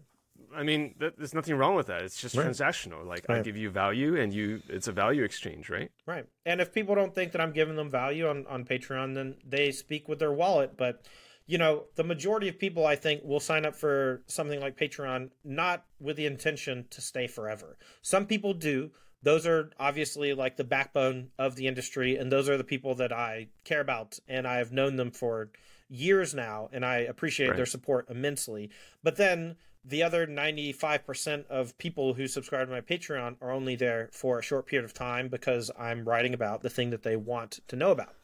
And whether it's Pioneer in general, uh, whether it's uh, a specific deck, whatever, a one sideboard guide, you know, and it's funny because I can see every single time someone leaves, and I can see every single time Yeah. someone comes back. And I learned all this because I kept track of uh, people just by like saying, "Hey, thanks for signing up," but it keeps the messages right. And so Right. So you know if they're repeating. I had somebody one time when they got to the third comeback, I was like, "Oh, this is just something that most people do. They just leave and come back whenever." And so I stopped sweating when when people would leave, and I started saying, "How can I get people to come back?" And so it's literally just every like try to write something every week, uh, try to stay as fresh in terms of the type of content you're creating. But then we get on six month stretches like we did during the summertime where a new set comes out in April or May, and then you have Lord of the Rings come out for not your format, and then nothing else until August, you know, September, October, there was a, a huge dead period for me, and uh, it was hard. It's still pretty hard, Yeah. but we've compensated. Yeah, yeah. As a as an aside, thank goodness the One Ring is not in Pioneer. That would just be um, absolutely crazy. But uh, I wish that uh, they would stop skipping Pioneer for releases. I think them making direct print uh, stuff for older formats has literally been the reason why Standard died. And I think Mm. that Pioneer, you know, it wasn't coming close to dying because people who like Pioneer really like Pioneer, myself included. Um, but the direct to print stuff, skipping Pioneer, has been like harsh on the psyche. It's like, why do they get this like really cool thing that I don't get? You know, Right. like when in, throughout Magic's history, it's been like, oh, every single thing has to pass the like standard pipeline test, and um, the Modern Horizons because insert just- arbitrary reason that Right. Wizards concocted for It's why it shouldn't be. yeah. Yeah, yeah, I love it. I love it when uh, they they like make an announcement about a thing and then uh, have to like roll back on it because of like public outcry, and it's like very Mental obvious. gymnastics sometimes is crazy. Yeah, But like people, you know, uh, like for example, someone I was like, they should just ban the ring like right today or whatever. They should just ban it today. And someone was like, Mm-hmm. they can't ban it. They have they have to do it on this window that that they created for themselves. And then I have to respond to them that they make the rules. They created the window. they can go back on it whenever they, want. they could want. say yeah, today we changed the window. Yeah, I mean Right. it's, it's all construct. But that's Yeah. kind of what they just did also uh, with their their more recent ban announcement. December 4th was Mm-hmm. the like planned announcement, but the the week prior, you know, they did the, the big reveal of like, Yeah. hey, we're thinking about bans for these. which created a lot of anxiety among the player play It does, yeah. but it also is like a, a signal flare that times are about to get much better because they are more willing to be hands on when it comes to format management. And what we see in formats like Pioneer uh, or Commander, they they actually have their own committee uh, that that decides on bans, unbans, uh, things like that. And I think that the reason why there's nothing like that for um, like Pioneer Modern Standard is because they want to maintain full control over their formats that they use for competitive play. And uh, I wish in the future for them to create a committee of players to meet with them once a month to discuss these things in order to determine if there is a problem and what needs Yep. to be fixed. And I, I think it would be extremely healthy for them to have outsiders' Yeah. perspective all the time, but also it would give the player base a feeling like they had a voice and they could even like vote on who they want to represent them in the committee, right? Mhm. Uh, it just seems like a no-brainer, and I, I I hope It that especially they do. makes sense because you said there's things that you can't just you can't just have a robot look at the the data Right. and and figure it out, right? Especially on Magic Online. They need so more you need some sort of based y- vibes based bannings. That's what I say. because vibes. Yeah. yeah, yeah. That, what, the One Ring, horrible vibes, man. Get it out. Yeah. Well, I mean, I think you're just touching on something like Magic players are never going to be satisfied with anything. So if you have a panel or people you consult with, there'll also be people coming up and saying like, "Oh, you know, like what, you know, who watches The Watchmen? Who watches Todd? If if you know, like, how, how who's Big Tobacco on Tandy? You know, I don't know. Like, you know."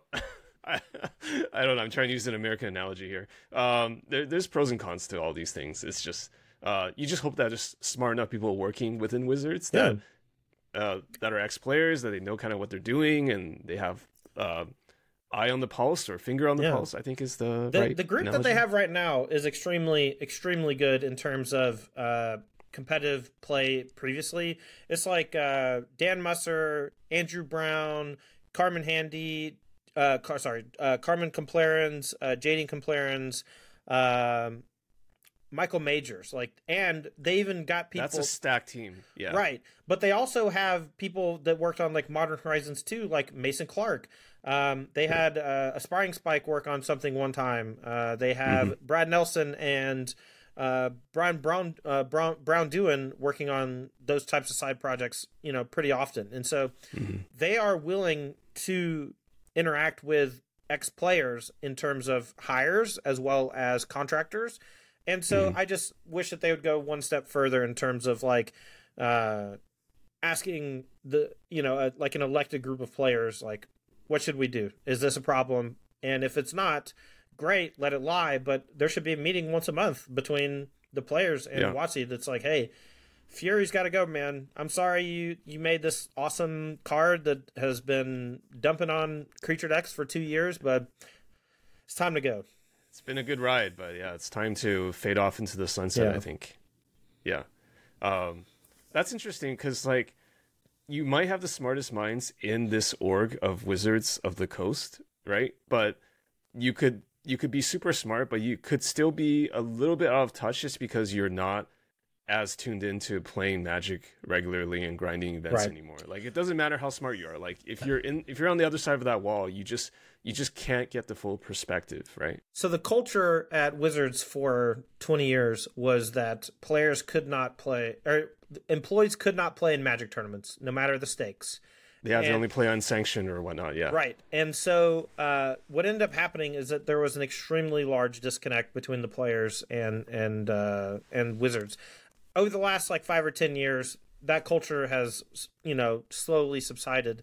Um, but I think that there's still an obvious uh, lapse in you know players of high caliber that are current versus players of high caliber who don't participate anymore. Because they do still have rules in place where wizards folks who are on the play design team or whatever aren't allowed to play in like the 75k coming up in chicago because the stakes are too high.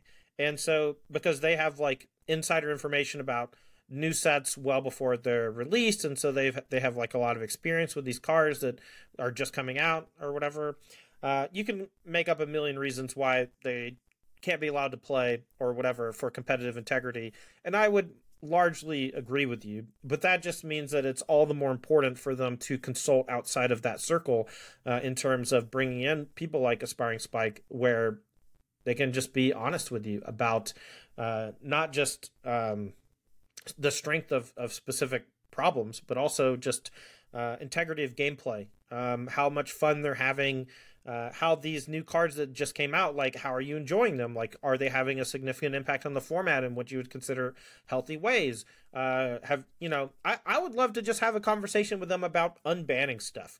I I think that they could do like the full on nuclear reset button for modern and just do no banless modern and you would come to a conclusion about probably 10 cards or whatever that just 100% have to stay banned but i think that there's roughly five or six cards on the ban list right now that could There's come a lot off of safe on bans, I think. Right. So the one that pops off and this is all assuming that they don't ban anything coming up, right? It, let's say that mm-hmm. like Beanstalk, Fury, Grief, the One Ring, these are all cards that stay in the format.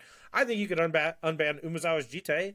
I'm sorry. I have played with that card a lot. The reason why it was broken is because Abrupt Decay didn't exist yet. And Kolaghan's Command, Prismari Command, these removal spells. There are answers now. Right. There are answers that are also good in other situations. And when Jitte Mm-hmm. was a problem, the only way to kill it was to play your own Umezawa's Jitte, which Yeah, was legendary rule that OG legendary.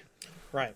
But it was funny because the card Naturalize existed, but it was unplayable uh, because, you know, It's too narrow. Too narrow. Uh, but nowadays that's just not the case anymore. Everyone has Boseiju in their deck or whatever. Yeah. You know, I'm trying. I'm out here trying to play Mindsplice Apparatus in my fun rampy control deck or whatever, and people just have a land that blows up my powerful four mana card. And so, you know what?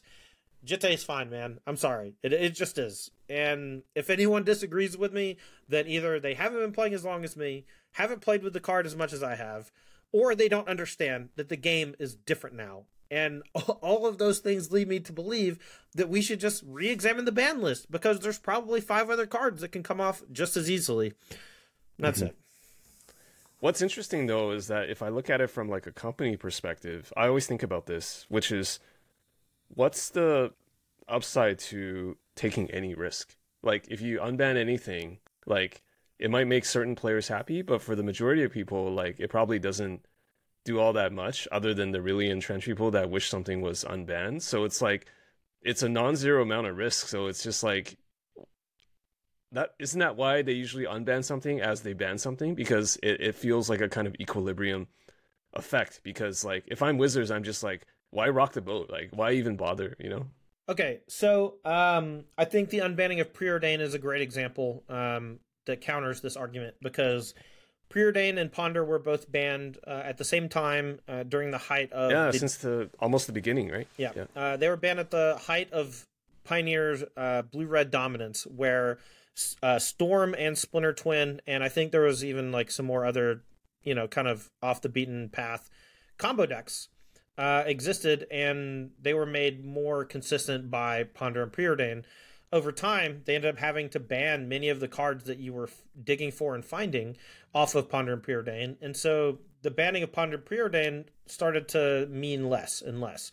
And unbanning it now we're getting to play with it in modern again and it's like pretty clear that it's good. You know people are playing it in murktide and people are putting it in decks with underworld breach in it right? But it's not dominating and it's not a problem and it's because there's just 10 more years of context to add to the equation Mhm. and they just like haven't done that reassessment in, in quite some time i think and um I, you know, Ponder is another card that I wish I got to play with again. Green Sun Zenith's a card I wish I got to play with again. And anytime anyone brings up a, an issue that they have with it, I have a pretty easy counter. And the counter is that those cards are fun. And if if you have to ban something because it's unfun, that's fine. But if you ban something because it's too powerful or because you want to leave another you want to leave the deck intact while banning the thing that makes it more consistent, but then you end up having to ban the thing anyway, then why would you ever leave those two cards on the table when they're fun to play with? I'm sorry. Mm. Um, you're right though. Risk is a huge deal. Having to reban something that you unban is a huge PR nightmare. Um, but the, at the end of the day, you have to just ask yourself what is your ban philosophy, and if your ban philosophy is uh, nothing should be banned unless it's problematic, then you have to like fine tooth comb every single card. And if your ban philosophy is anything that's on the ban list stays because uh, we don't want to rock the boat or we don't want it to have it be a problem again, I, I just think that uh, I don't want to say it's cowardly, but it, it's certainly disheartening because Mhm. Magic is just full of awesome, powerful synergies and, and powerful cards that you know uh, get banned from time to time. But you know, every now and then we get to open something back up that adds a lot of depth to some decks and opens up the format quite a bit. You know, just look at um, when they they banned Bloodbraid Elf for a while and they banned it because the Jund deck was too strong, and the reason why the Jund deck was too strong was because of Deathrite Shaman, and they banned Bloodbraid Elf um, instead of the Deathrite Shaman because they did not want to kill Jund, they wanted to weaken it, and so Mhm. a month or two later they end up banning the Deathrite Shaman again, and then a couple years later they unban Bloodbraid Elf, but they do it at the same time that they unban Jace the Mind Sculptor because historically Jace was fought very hard by Bloodbraid Elf because it was a double cast, it had haste, right? It was a natural counter. And so if you release two things at the same time that are like kind of natural counters to themselves, oftentimes they don't end up being a problem. And um, the way they approached modern at the very beginning was a, a, a very heavy hand, and they banned some cards that were problematic in, in previous standard formats that didn't really have any litmus test to see whether or not they were too good for Yeah, because for everything's contextual, right? Right. So they, they they they played. They were on the safe side. I get that. Yeah. Yeah, but they did that with Valakut, Bitter Blossom, Jace the Mind Sculptor, Stoneforge Mystic, a lot of other things. And over the last five years, you know, or maybe longer, nine years or so, they've been slowly unbanning things, and Yeah. it's These the- cards are more than fine now. Right. I mean, you've got you've got the One Ring. Why worry about Jace the Mind Sculptor? So- Exactly. Exactly. So uh, again, um, you know, when they make a new thing that's too powerful, um, they have the option to unban stuff that might counteract it in some regard. Um, but right. for the most part, I think uh, they should just re-examine the whole ban list, and I just want someone in charge who has the cojones to actually do something like that, even if it's just run a no ban list league on Magic Online for six months and get enough data from people playing in those Yep. types of things to to like reestablish or what consult with players, as you be. said. Right, Right. right. You know, Yeah. Players aren't always going to be the most honest, truthful. They're going to have a lot of personal bias in the Yeah, things but that it's they like any survey. If you consult enough people, the honesty just naturally comes out. Right. At some point. Yeah, or you're Yeah. able to extrapolate a reasonable amount of information, and you just have to have somebody who's like able to parse the data, right? And if Right. and like uh, in, in in terms of the the modern ban list, you know, it's it is what it is. I just wish they uh, were a little more lenient, I guess. Yeah. I think what players want is really just consistency. Players want to feel like there's a governing body. It's kind of like sports that there's like some sort of purity or some sort of consistency in, in the way things are managed, things are ruled, right? That's that's all we want, really. Yeah. It's it's just be consistent. Like if you make one decision here to ban something, it should be the same rationale as another decision to ban something or to unban something. There needs to be, as you said, a philosophy, right? That's what it is. Yeah, and for a long time, you know, Policy. people mentioned the like turn four kill. Uh, that was like the if anything kills before turn three in modern, it's like a potential problem. That was like something that they had in a, a pseudo mission statement in like 2013 or 2012 or something, and people have basically uh, recalled back upon that uh, on social media whenever people are discussing ban philosophy. And at some point, it was that was no longer the case. Turn four kills were not necessarily uh, okay. Uh, turn three kills were not necessarily off the table. Turn two kills aren't even necessarily off the table. It's more so about vibes. It is. It's just like, do people hate this card in combo? If yes, Some sort of Delete. intangible fun factor kind of thing, right? yeah. And look, fun's different for everyone, but when it in terms of uh, competitive viability, uh, you often will see decks that uh, can kill your opponent in one extreme way, and then occasionally win in two or three other ways.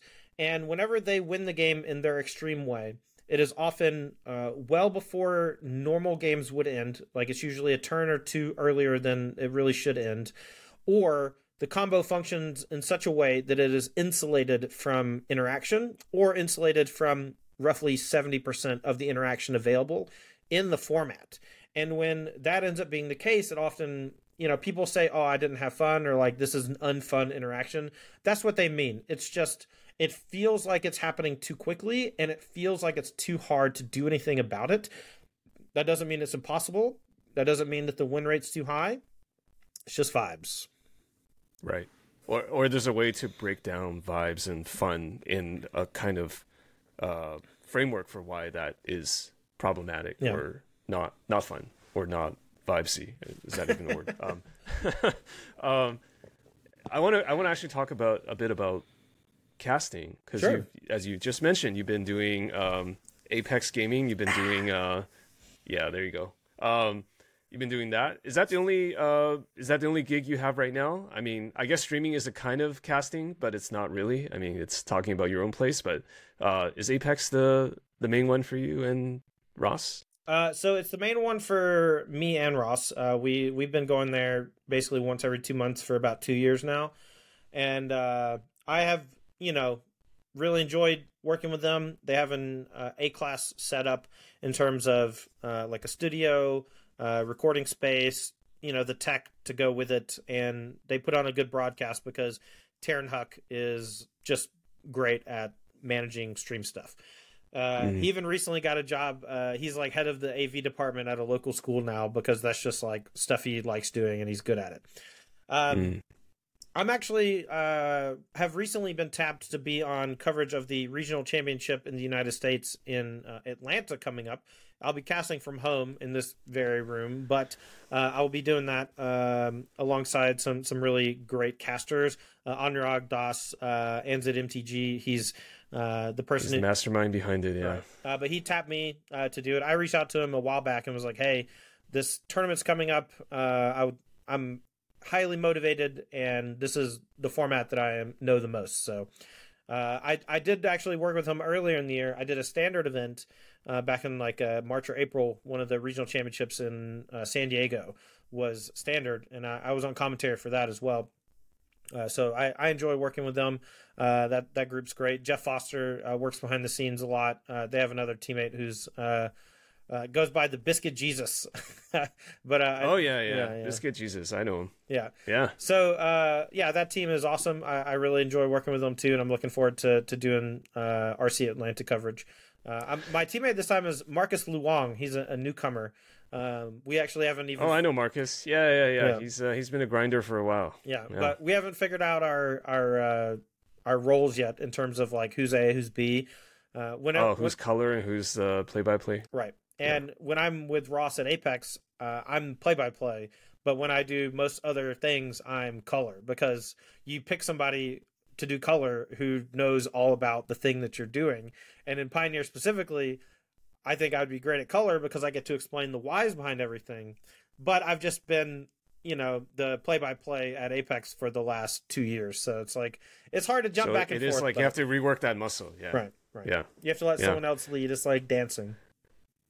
Of, of course, yeah. Um, you've been you've been doing uh, commentary since the SCG days, right? Yeah, uh, I I was on and off commentator a uh, handful of times between like 2013, 2016, 2017. Basically, if um, if I was like not in day two of the two day event or uh, someone got sick or whatever, they would ask me to like fill in if someone couldn't, or if there were travel problems. Occasionally, they'd ask me to step in for I think I stepped in for Jerry Thompson one time. I stepped in for Cedric a couple times. Uh, over the years, you know, accidents happen. People get their flights canceled. They get all their bags lost or whatever, and so like they just like can't. And I was always very happy to step in to the booth because ultimately that's what I wanted to do. Um, I tried. You to... wanted to do that more than being a player, perhaps, or at some point the grind starts to kill you, man. I don't know what else to tell you. Uh, you travel every other weekend for, you know, 10 straight years, eight straight years or whatever, playing tournaments. Uh, every time you lose, it makes you feel like shit. Every time you win, it feels good, but like, you know, it doesn't feel that good. It just feels good.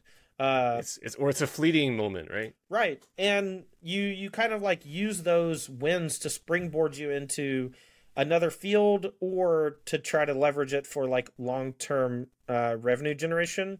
And when I'm already like moving into being a streamer and and and trying to like make YouTube videos and content like that, then it's like pretty obvious that the next step is to stop physically playing in the events and instead do things that surround the event to promote it or to cast it. And because of my uh, extensive knowledge of the game in general, I felt like casting was like a natural fit, and I I liked doing it. I liked doing it all all the times that I got to like step in. And so uh, around uh, I think it was either 2017 or 2018, I asked Cedric if I could move to a more full time commentary position, and he was in charge of the stable at the time for Star City Games, and um, he paired me up with uh, uh Ryan Overturf uh, pretty early on. And uh, him and I were casting partners for like two years, and I I loved it. And you know, it felt uh, bad when I would miss the invitationals, uh, but it felt great basically any other time I was casting because I was like guaranteed top four in terms of like the prizing or whatever. It was just like a top four split was always about the same as what I would get for doing commentary, and I the top four right. split was like very common when you would top four, and so. Sure uh, yeah, of course, I'll take a guaranteed top four split. And instead of the stress of having to win and the disappointment of, of losing, I just get to, you know, basically stretch my my legs and relax and just talk about magic for two days straight. Yeah, it's stressful as shit, but you know, it's nothing compared to uh, just the the pain of you know having a bad month when you know a lot of your yeah having a down month yeah, and that happened all the time. And and now though it's like okay, I never have a down month except when content is like on a, a slump or whatever. But a lot of that is is up to me, but not all of it. And so I mm-hmm. I try to always control the things that I can control, and I try not to sweat too badly the things that I can't control. How do you think you've leveled up or evolved as a commentator? If you compare yourself to those early days when you were a walk on versus now doing Apex events? Uh, as a walk on, I um, asserted dominance over the players that were in the feature match area. And now I defend them uh, with all of my heart. Uh, you know, someone will make a misplay, and you'll just see Twitch chat go, uh, you know, minus uh, three points, KEKW or whatever. Like they just like go crazy about someone who like missed an attack or missequenced their land or whatever. And I just I like to I come back to the booth. Let's have a chat. It's like leave him alone, okay? If you if I watched you play any match of Magic, I could probably find two game rules violations, uh, three missed triggers, and maybe you accidentally cheated one time or whatever, right? Like just it's a hard game, right? It's an extremely difficult game, and even some of the best players that we have playing at Apex, right? They'll have like a minor mistake on camera that we have to like pause them for, and we are aggressive about pausing the matches to maintain the integrity of the game state. Uh, because once they reach a, a certain point, it's usually like one full turn cycle. If one full turn cycle goes by, they really can't fix whatever happened. And it's a, an extremely dissatisfying experience as a viewer to see something that you clearly know and that the commentators clearly know is a mistake. And then the judge comes over and they say, well, it's too late to fix because four decisions have been made since then.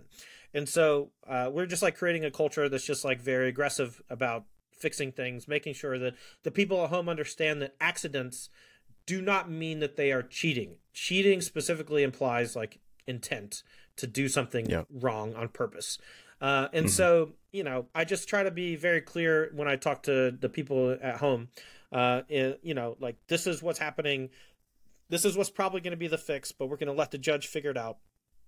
And when I was younger, I was mean, and I Yeah. I have grown because you were in the position of a player yourself, right? So- Right. And I, you know, I, I have high expectations of myself. And so I have high expectations of my fellow competitors.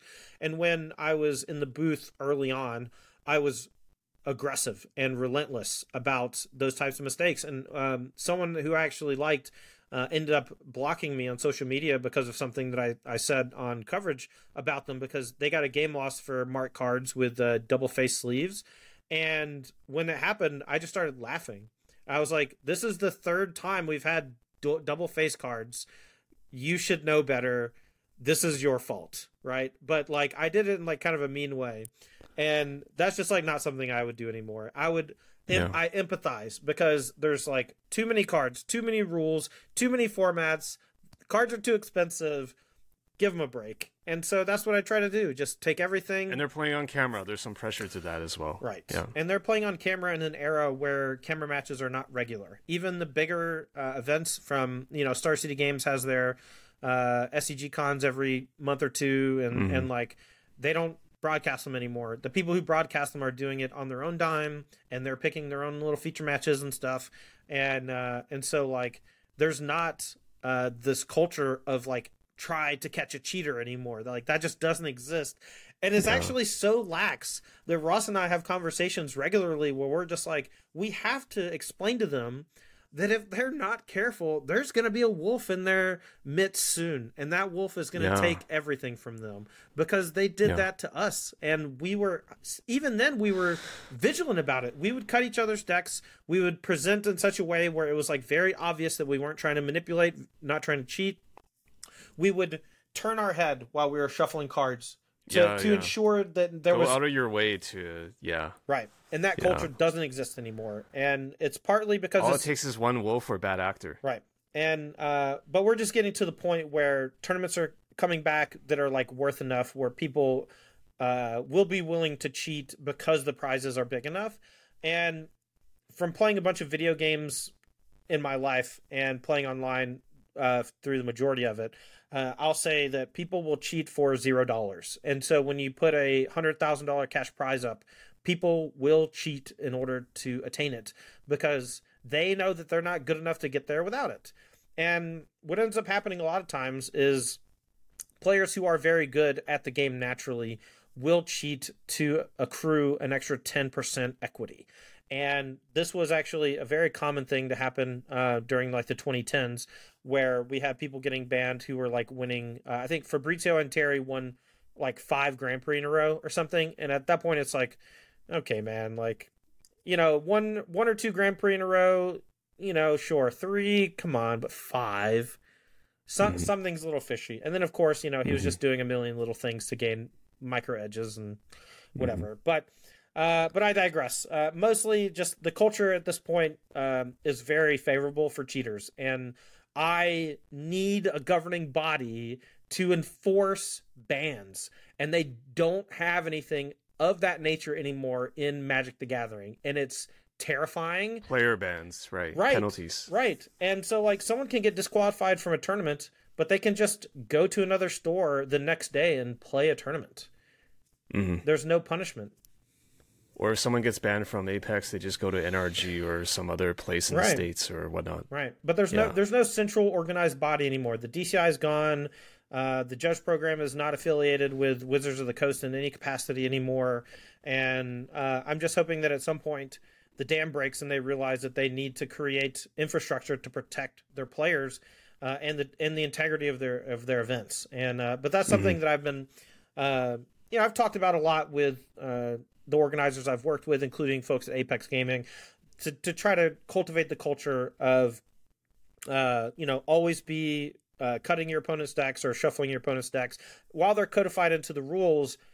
People don't care, man. They just tap the deck and move on with their life. And Yep. and like I get it because it's annoying in modern specifically to cut your opponent's deck or shuffle your opponent's deck five times a game when they're playing. Gotta stay vigilant, man. The shuffle cheats are the easiest to pull off. Exactly. Easiest. Exactly. So Yeah. yeah so just that's the type of thing um whenever i'm doing commentary nowadays i'm just extremely lenient on uh mistakes but we need to be hyper vigilant about the mechanical cheats that uh, Mhm. that we know and the the cheats of opportunity and um and i just uh hope that at some point we just get another governing body in place to enforce those rules uh to a degree that multiple stores across the country or the world uh can like share that that type of a, a ban list or whatever. It's just it not existing is a travesty.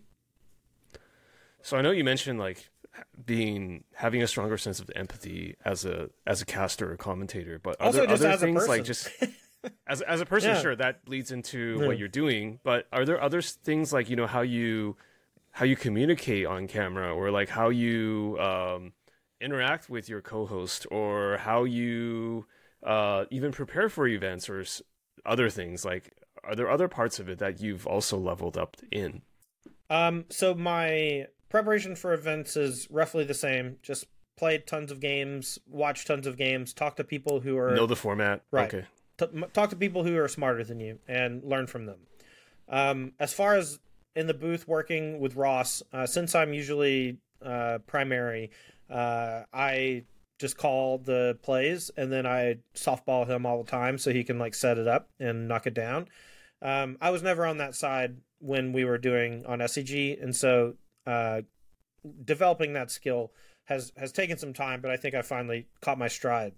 Um, in terms of uh, what I do differently, it's not a lot from when I was playing all the time because I still just play all the time. It's just I uh, I don't play in you know the big tournaments or whatever. I just play home. hmm But it seems like having knowledge of the format is absolutely critical, right, for your role because like you can definitely tell when commentators don't know a format versus uh knowing a format. It, it really shows, I think. It even shows whenever um uh, like a new card comes out and there's like a two card interaction that if you if you'd played the deck before like you would know that that was a thing. And it comes up every now and then um even for me like when I'll be talking about modern there's like uh, oh someone played uh, Tishana's Tidebinder at the Invitational recently and this is like a brand new card that I had not seen anyone cast yet.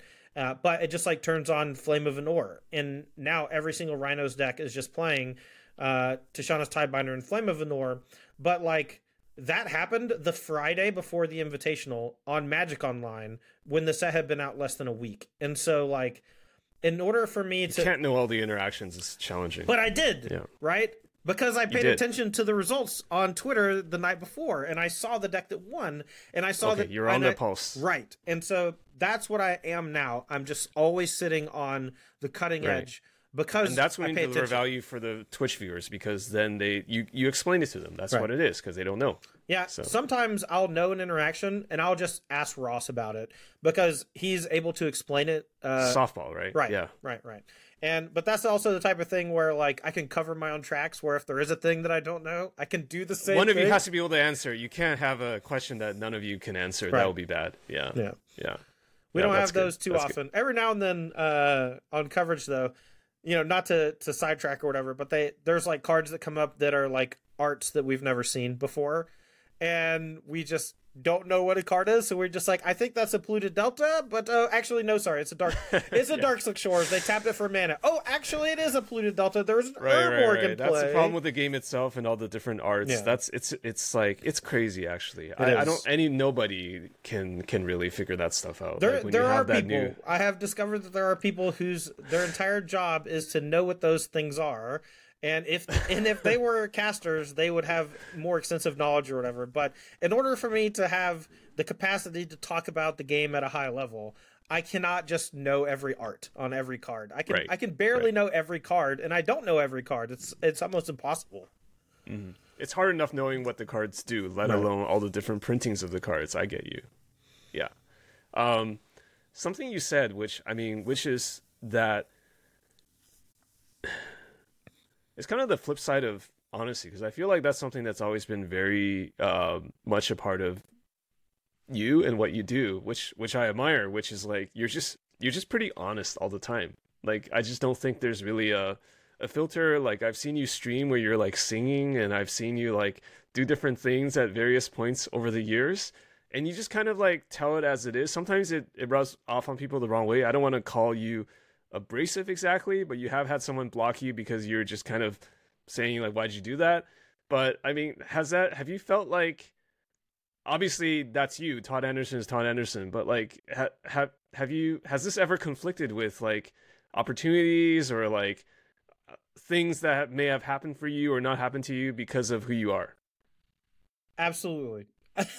Absolutely, I have lost business opportunities because of the things I have said in defense of what I consider to be the greater good.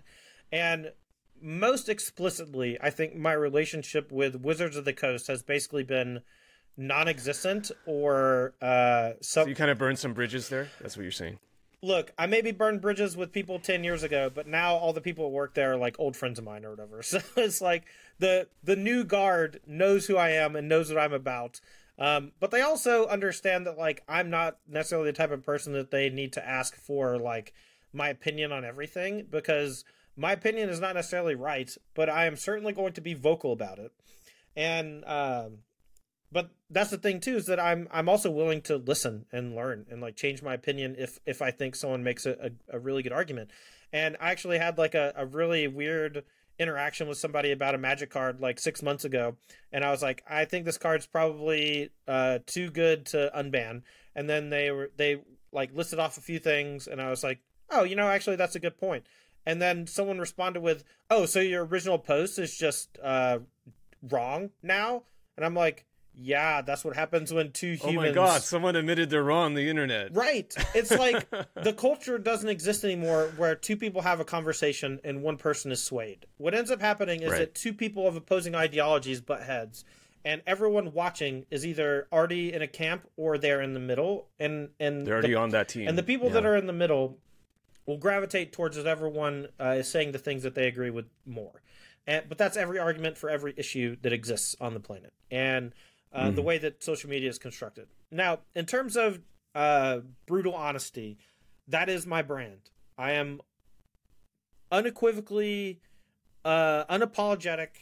I am honest about what I think uh, to the best of my ability in such a way where I try not to make people upset, but I'll say what I think about a thing because I, I feel like too many inter- interactions between humans are muddied by niceties. And for lack of a better you know people just don't really say what they mean because they're afraid of the consequences of what they say in terms of uh, financial uh, social consequences. And uh, growing up i was always like that. I would i would talk back to my teachers when i thought that they were wrong and i was often right on some of the stuff.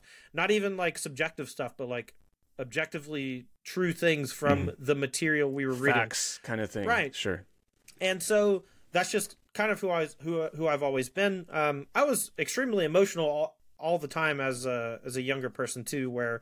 Um, even in my writing, you know, I would often write stories about my experiences, and I would say these things about certain people that rubbed me the wrong way, and then that that bridge was burned, right? But those people oftentimes would just end up being people we excommunicated from the, the, group anyway because of the horrible things that they said, right? I say things that might piss you off, but those people are doing things that like ruin people's lives. And like right. you know people tell me to shut up or they tell me like hey don't talk bad about this person or whatever. I'm just like i saw them do something that was bad and we should be done with them right and mm-hmm. and so you know over time these people slowly got taken out or whatever but i don't know. Uh long story short i apologize for nothing but i have definitely burned some bridges. And uh whether it's people from wizards of the coast or other organizations you know i don't want to get too much into it but we'll just say that i i i tell it like it is. Yeah. Uh, i think there's also a side of it which is that as as you become more and more known as a magic player or a magic personality, there's just always going to be people that are out to get you. I'm kind of learning that. I, I I'm I'm a I'm a much smaller scale than you are because I don't do magic strategy and things like that. But I have I have felt that sometimes. It's just like you're going to have people that will come after you. They just don't like your face. They just don't like your voice or whatever, yeah. right? Just, you just you just rub them the wrong way, and it's like it's okay. Not everybody, not everything's for everybody. I mean, it's kind of like you just kind of have to. I guess the question here is, you do you just are did you develop like thicker skin over time, or did you, or is that just always the way it's been? Like this is nothing compared to like you know when you were being coached by your dad, or like when you were um, a magic grinder or something like that. All right, so uh, some of the people who are listening to this will likely remember a time where they themselves did not like me. And over time, I think I wear people down just through just they see over time that I have enough correct takes and I'm on the right side uh. of uh-huh. more issues and I am on the right side of the issue early and aggressively. And then at some point, someone's like, and consistent in that, by the way, right? And yeah. when I'm on the wrong side, I get swayed very quickly by by my peers. When when I listen to them, when they tell me why the thing is why it is, I get pulled in the right direction, and I am and I'm open to it. And I think that that that in general will just make people uh, not really interested in you as a person, and they're more so interested in in like what you represent and when someone is combative in such a way, uh, always uh, for what they think is the greater good, you're just going to have a lot of instances where you butt heads with somebody on an issue. And for some people, those issues are hard line. And for others, you know, it's a lot more nebulous. But at the same time, like if you hear enough people say, oh, Todd Anderson is kind of a jerk, you know, he said this one thing, but then six months later, it's like, oh, well, he was just right you know, you start to see that over time. It's like, okay, maybe there's something to this dude. Um, yeah, there's a body of work, right, that proves itself over time. The uh, one of the very first things I ever wrote for Star City Games was uh, an article on Legacy, and I had not really played that much Legacy uh, leading up to writing that article. It was like a here is my first foray into this iteration of Legacy, my first foray into Legacy in the last five years uh, here are my thoughts. Uh, this was in like 2009. There was an SCG in Atlanta, and um, Show and Tell was very popular in the Reanimator decks. Uh, it was like Reanimator, a bunch of blue combo, and Mystical Tutor, the one blue tutor that got that went and got a, a instant sorcerer or whatever, was like everywhere, and it was banned shortly after. But at that event, I just borrowed a deck to play. It was my friend's Goblin deck. And I got smushed by combo over and over again because my deck just didn't have the tools to interact with combo. And in my my article that I wrote, I said, you know, legacy is is a place where you must play force of will or you'll lose. And I received so much just venom from one website in particular. It was called uh, mtgthesource.com. And they made threads about me and my family for years, just shitting on me because of this like one legacy article I wrote when I was, you know, 20 years old or 22 years old or whatever. and Yeah. um and also like from the perspective of someone who doesn't play legacy a lot fast forward two years and then like the majority of these trophies are legacy. And the majority of decks that i won with have force of will in them. So scoreboard you chuds eat shit! I people get very uh, attached to, uh, and I, I'll I'll speak as someone who was on MTG The Source because I used to be really into Legacy, and I know that for a very long time it was very unhealthy. It defined my identity as a Magic player, which is really sad to say in retrospect. But like people have these ideals about a format, and they they feel like they're a format specialist, um, which by the way is really not a Spe- thing. a You, format you should not be proud of that so you should go play some limited and actually learn how combat math works anyways Uh. um uh but yeah it's like people get very defensive uh, about the sanctity of a format and they will push out people that threaten their core beliefs about a format like so you could actually be right in that statement but that's not going to matter i think they did the same to um a Mr. Hoogland when he wrote some sort of article on legacy back in the day. Like MTG Source just just um I would say actually pretty unfairly just like attacked what he had to say, but he was a winning player. Like despite how I feel about you or Jeff or somebody personality wise, like you have to divorce the ideas of a player from who they are and their brand. And if you have good opinions, you have good opinions. James, it's, it's way just- more fun to dogpile. It's just a lot of fun to it's just, just, so much more fun. to ruin someone's I've been day. dogpiled this year, you so? I've just turned around. Like I used to be the dogpiler, now I'm the dogpiled, and now I'm Yeah. just like,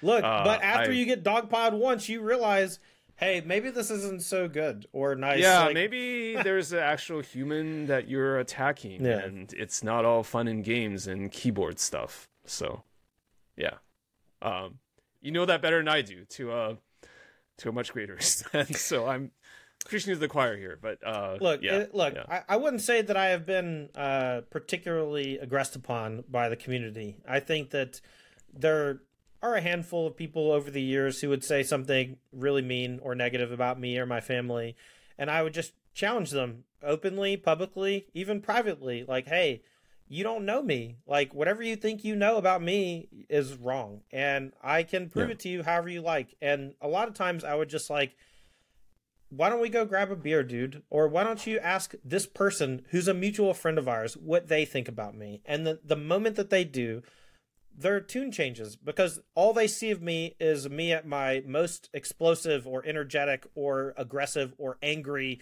right? Or me at the height of my career, like winning tournaments and just like being the cockiest SOB on the planet, right? Like, how can you contain someone who doesn't lose? And how can you preach to somebody that they're wrong about a certain thing when they continuously prove that they're right over and over again? And and Yeah. so you you end up getting like a, a lot of younger kids these days uh, who are, are winning a bunch and no one no one beats them. And because of that they just act like assholes. And yeah. and uh but no one can tell them differently because they don't lose. they haven't tasted defeat yet, Right, So and- they need to be. They haven't had that humble pie yet, Right, So and- it will come, but hopefully it'll come, but we'll see. Uh, but I, I do want to specifically call out one person as being uh, the antithesis of this, and uh, that is uh, former world champion Nathan Steuer, who recently had his 21st birthday party at the uh, Apex house, and we had like a really good time. And I got to talk to him a bunch over the last couple months when he he joined our uh, Lorcana Invitational. And um, he is a, a younger player who doesn't lose very much, who is extremely humble. Uh, he's definitely just a student of the game who just wants to get better.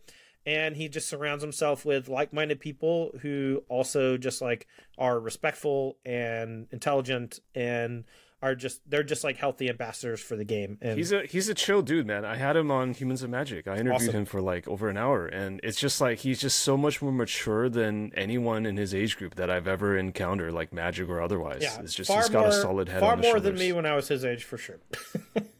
far more than anybody, myself included. I could, I could barely talk at that age, I- let alone like win Magic tournaments. It's just uh, or win the highest tier Magic tournaments in the world. Like he is probably one of the best Magic players right now. Like, just, Easily, there's yeah. almost no debate. Maybe the best right now. So just huge, amazing run the last year, two years. Um, I want to talk a little bit about legacy, not the legacy format, but your legacy, because um, I think that you are actually quite underappreciated as one of the deck building greats in the game. Aw. I would say that you have done a lot of seminal work in the uh, I think it was whether it was with Mono Blue Illusions in 2011, 2012 or otherwise like and even now with Pioneer and different things, right? I feel like you may not get enough credit as one of the greats. I, I think you could be in the top 10 or the top 15 of that list. Um, how do you feel about that? I mean, it's kind of weird to have someone just ask you, like, Okay. like, how do you feel about being one of the greats? Like, but you know, like, how, like, is that something that you set out to do? Is that just uh, naturally comes about as being out of being a player, just being a student of the game? Like, how do you think about maybe your legacy from that standpoint? Uh, it's extremely difficult to answer this question without sounding like I'm just completely full of myself. So it's okay. I'll give you license to do because I asked the question. let's so, uh yeah. let's assume that I'm humble, and then I'll I will say some stuff. Um, I won my first PTQ in 2006. I uh, took a deck that uh, top four the Pro Tour, and I tweaked it by eight cards. And the eight changes I made are directly responsible by, for my win in the PTQ. And at that point, I realized that whatever people thought was common knowledge is not necessarily correct for uh, your local metagame. And ever since then, I've always looked for an edge in whatever competitive format that I'm working on. And I work on that format for as long as there are tournaments in that format. And then the seasons would change, and I would move on to the next one, whether it's standard, modern, pioneer, whatever. Um, fast forward to, you know, 2009, the mono green deck with Eldrazi Monument just like shit on a tournament, defined the world's metagame. Everyone who played that deck, uh, you know, thought it was awesome. And but at the event, it was heavily metagamed against, and it got shit on, and so it was kind of lost to time, and because the format changed like a week later after Worlds or whatever. Um, then when I moved to Roanoke in, in 2011, I uh, started working with Brad Nelson, Jerry Thompson, Tom the Boss Ross, other people, and their accolades were always greater than my own, and so I existed in their shadows. But many of the things that we were successful with deck wise were a collaboration between us. And most of the time, when they did well with my work, I didn't take credit for it. Why would I steal my friend's thunder? But like Brad Nelson, uh, myself, and Brian Brown doing all top eighted a Grand Prix Louisville with Mono Black Devotion. That deck was uh, in the top eight of the Pro Tour the previous week, but it lost in top eight, and people thought it was bad. And I figured out that like Pack Rat was actually really good. Uh, I didn't want to overload on them, so we only played two. Uh, me and BBD and Brad, um, you know, they were actually traveling back from the Pro Tour while I was doing the bulk of the playtesting for the Grand Prix because I wasn't at the Pro Tour the week before, but they were. And when they got home, I just had a deck for them, and we all three top eighted, and Brian won. And now Brian is like known for that deck, and that was my deck. And then, uh, you know, all throughout the next few years, like I worked on uh, Blue White Delver with uh, basically nobody. Uh, I, you know, I started just playing with Mono Blue Illusions. Uh, I like top forward on the opening weekend of uh, SCG Indianapolis in like uh, 20, I think 2011 or 2012. I forgot which year exactly. But then I just wrote the Delver Compendium volumes one through five as my articles for the next month about this deck. And then ultimately, Charles Gindy uh, played a version that won an open, um, and then he got all the credit for it or whatever. Uh, and then I built Mono Green Dungrove Elder, if you recall that deck, and um, I ended up top eighting an open with it, did well, whatever, right? But as we continue this trend of playing on the SCG tour every week, like I had a lot of successes, obviously, but my friends also had a lot of success too, and and often it was with my ideas and my decks, and instead of like taking that credit from them, I let us all bask in our glories together because we're a group. But over time, I just only played the SCG Tour, and they all played the Pro Tour, and they played Worlds, and so like their names were bigger than mine. And you look like such a huge piece of shit if you interject on someone else's win with, "Hey, that's my deck." Right? You just look like the cockiest, worst friend imaginable. And so I, I never did. I tried not to. The one thing that I wish I got credit for, uh, there was a a block constructed pro tour. Do you remember uh, Gaudenis Vidugiris? Do you remember that person? Is that a name you remember? So Go, uh, everyone called him Go, uh, but Gaudenis uh, top two'd a pro tour with a deck that I built, and uh, I got no credit, and Sam Black got all the credit for it because Jerry Thompson had gifted them a playtest deck of ours that he liked as like a, a friend showing, and then Go played the deck and made it to the finals, and I got nothing. And Sam got the credit for that. Sam got the credit for a lot of decks, you know, and he built most of them. But that one was one that I built, and I didn't get any credit for, and I was kind of upset about it. But that that type of thing just happened a lot because if I say anything, the public perception is that I'm like jealous or, you know, just only out for myself or or whatever. And so holding back forever uh, you just stop caring so much about what you represent in the long term and you more so care about what you represent in the now. And in the now, I had to maintain the integrity of my own brand and I had to, you know, ensure my own uh, prosperity in the industry by keeping connections that were close to me, never rocking the boat, never making a stink about anything, and just like always trying to just be the best and that's what I did. And, but you know, moving on to like later in the 2010s or whatever, people would move to Roanoke like Tom Ross, and he got all the uh, credit for Infect, which rightfully so. But there was a, a six month stretch where I had as much or more success with Infect than him, and the majority of the changes were collaborative. And oftentimes my changes were better than and he would play a slightly different list because he would change two cards the night before for no reason. He would just say i just like this card instead. And then like you know he doesn't do well in that event but then he wins the next one or whatever.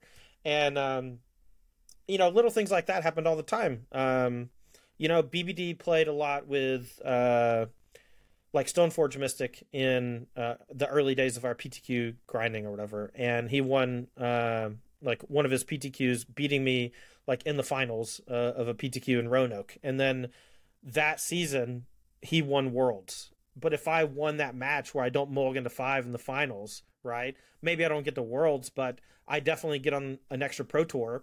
And I never played four Pro Tours in a row in my entire career. It was always like one point short here, two points short there. You don't quite hit the gold, or they changed silver or gold by one point, and so now you miss this year, whereas you would have hit last year the rewards always got scaled back, always were being scaled more and more back, and they and they always made the thresholds harder and harder to attain. Whereas the people who would hit those thresholds, they would be gifted with a full cycle extra to try to maintain being on the train, and it was not very hard to maintain being on the train when you get four tries. But when you only have one try, breaking through is extremely difficult and maintaining that that lifestyle is also extremely difficult and expensive because you're just jet setting around the, the freaking world. And I'm poor, man. I grew up poor. I still don't have like tons of money or whatever. Like my wife has a stable job. I have a quasi stable job, but things are scary sometimes. Like two thousand dollar water heater a couple months ago, like that's scary. That sucks, right? Uh, little things like that. And so I I don't care so much about my legacy in the game because I know what I did. And if anyone ever wants to ask me about it, I'll give them the full story. And you want to ask me about it, I'm giving you as much of the story as I think, you know, really pertains to the situation. And um, I, I would love to be known uh, in history as like someone who, you know, came up with the goggles deck. But in reality, that was Jerry and I coming up with it together. And I think that the majority of decks in Magic are two plus people collaborating and then one person getting most of the royalties for lack of a better in terms of like who built the deck because they're the person that did well with it and ever since i became like a full-time streamer or semi full-time streamer however you want to classify me uh, you know, I stopped playing the bigger events. And so the people who play a lot, who do play the big events, they don't really look at me as a threat. And so the things that I say don't really hold weight with them. But what I am able to do is build new decks that like function in terms of like pure ideology. And then other people take those ideas and iterate upon them and then use them to win events. And the people that are below that level, right? Those are usually the people who are coming to me on my Patreon, like looking for sideboard guides for FNM and looking for cool new strategies for Pioneer because it's just they just enjoy playing the game. And those are the people that I enjoy talking to well way more than people who like, you know, are way smarter than me or whatever. Because the people who are way smarter than me don't really give a shit what I have to say. But the people that are like coming to me for help um, you know, winning their RCQ, those are the people that I really enjoy engaging with, and those are the people who I think do offer the respect uh, in terms of like what my legacy in Magic is really about, and uh, and I and I do appreciate them quite a bit. I'll tell you what, Todd. As I was asking the question, I I could I knew that it's just a challenging thing because the whole concept of deck creator and attribution and someone winning with a deck versus contributing to a deck. Even things like you said, like when Willie told you about Eldrazi Monument, like does that credit belong to him? Does right. it belong to the person who made it into right. a, a streamlined 75? Does it belong to does the credit go to the person who wins the pro tour with it? But I, I think I think the important thing here is that, as you said, you know what you did. You know that you 100% contributed to defining certain things that made people successful. And I would have to hope that the people who did well with your ideas, they also know what you did. So it's not that important that the general public, someone, some, some, some rando like me knows that you did it or not. It's important that within your player group, you, you are respected or you're, you're, you are seen as someone who did that, right? You know, uh, I didn't really consider myself to be, uh, a good deck builder for a long time. Uh, whenever we worked for Star City Games, one of the uh, common asks when a new set come out, when a new set would come out, would be build a bunch of decks around this new card. Like pick a card, build a bunch of decks around it. And I hated doing that because I didn't get to physically play with the decks I was building, and so I was unable to essentially hone the deck down into like a, a what I would consider to be like a fighting shaped version. And instead, I'm just kind of like shooting deckless off. And whenever we would play on Versus Live, my decks would get destroyed because they're like the purest form iteration of the deck before you start pulling away from the core identity to shore up weaknesses. Uh, every deck uh, start that I build um, comes from an old philosophy from a friend of mine when I was very young. Um, he said to always start building your decks with maximum redundancy. And so if you can play eight elves, play eight. If you can play 12, play 12. And then over time, you'll see where your weaknesses lie and you can pare back. And so once you realize, like, oh, I have too many card draw effects, or I have too many tutors, or I have too many of this or that, you pull back and you add a couple more removal spells or a couple more things that can alleviate some pressure from your opponent until you ultimately have a viable deck. Um, playing on the Pro Tour for so long, you realize that the people who were most successful were often the, those that had large play groups where they were able to essentially find all the flaws and remove the flaws from those early decks and uh, for those of you who don't remember, almost every single Pro Tour was two weeks after a set's release. And so um, you just did not have a functional deck unless you had some group to play test with. And over time. Unless you have a brain trust, right? Yeah. Right. Um, the uh, running of like the SCG Tour was a huge place for you to test those ideas. And often I would play uh, the first or second week of, of a new uh, format uh, that the SCG Tour is hosting, and that's where like Mono Green Dungrove, Dungrove Elder came from or whatever. Where I just like built this deck I thought was cool, did well with it. Then I played at the Pro Tour the next week. Uh, it was my best Pro Tour finish ever. But I had a place to run a trial by fire. and uh, the testing groups all had that and i was just a nobody from alabama man i didn't know anyone like i didn't have a super group i didn't have a testing group ever like maybe three pro tours i ever played i had a testing group and so uh whenever you're just like constructing a new deck you just have no idea truly how good it is until you play it for the first time and i hated building decks that way because you're just firing into the air blindly in hopes that you hit something and um, and so I never considered myself to be uh, like a prolific deck builder. But at some point on uh, Jerry Thompson's podcast, uh, it's uh, deck, uh, Arena Decklists is the name of the podcast now. But uh, at some point, he just mentioned me as one of the best deck builders he he'd interacted with, and I was thrown for a loop. I'd never Never really thought. You never thought of yourself that way. Yeah, right? I was a tuner, man. I, I I took an idea that someone else had, and I would make it better. And that that was kind of like what I like to do. But that's what it's about. Like most of the time, that's what it's about. Yeah, it's those eight cards, right? Yeah, but you know, it's just like like you said, man. I I just never really thought of myself like that because I was rarely the person that was like, oh, this two card combo, this is the messed up thing. Uh, nowadays, though, when I'm when I'm brewing on stream, that's all that I like to do. That's all that I'm trying to do is find Tyvar plus Priest of Forgotten Gods. I'm trying to find Rona plus Retraction Helix Mox Amber. And uh, more recently, like, you know, someone on Twitter was just like, hey, this Wild Growth Walker plus Amalia combo is pretty insane. And so I just spent like three days working on that and came up with. Hell yeah. I mean, that's yeah. a revolution right there. Right. And I just yeah. came up with like a cool list that I really liked and I wrote about it and people really enjoyed it. And um, I'm planning on doing a lot of that in the next week whenever they do the bands because everything's going to change and it's like the wild west man so you still find joy in the game in your own ways like you're you're evolving as a player and uh, you're you're learning still you're still a student it sounds like yeah. taking inputs from the community absolutely man um, playing on stream building decks uh, by myself you know showing them to the world uh, and then other people having success with them there's like not really a better feeling i don't know before I let you go, I gotta ask you about this uh, non-magic topic. Uh oh. Uh oh. Never played the game, Lorcana. Oh, okay. Okay, you started a podcast about this. I did. Right. Yeah. Uh, what is it about Lorcana? Like, uh, other than the Disney brand and the IP, like, is it is it that good of a game? Like, I have no idea. I know there's a there's an emulator you can play it on because you've been you talked about it. I think before in your yeah. tweets. Like, um, yeah, as someone like me who's never tried this game, like, can you sell me on the game? Um, okay, so the lead designer uh, used to work on Magic in the 90s, early 2000s.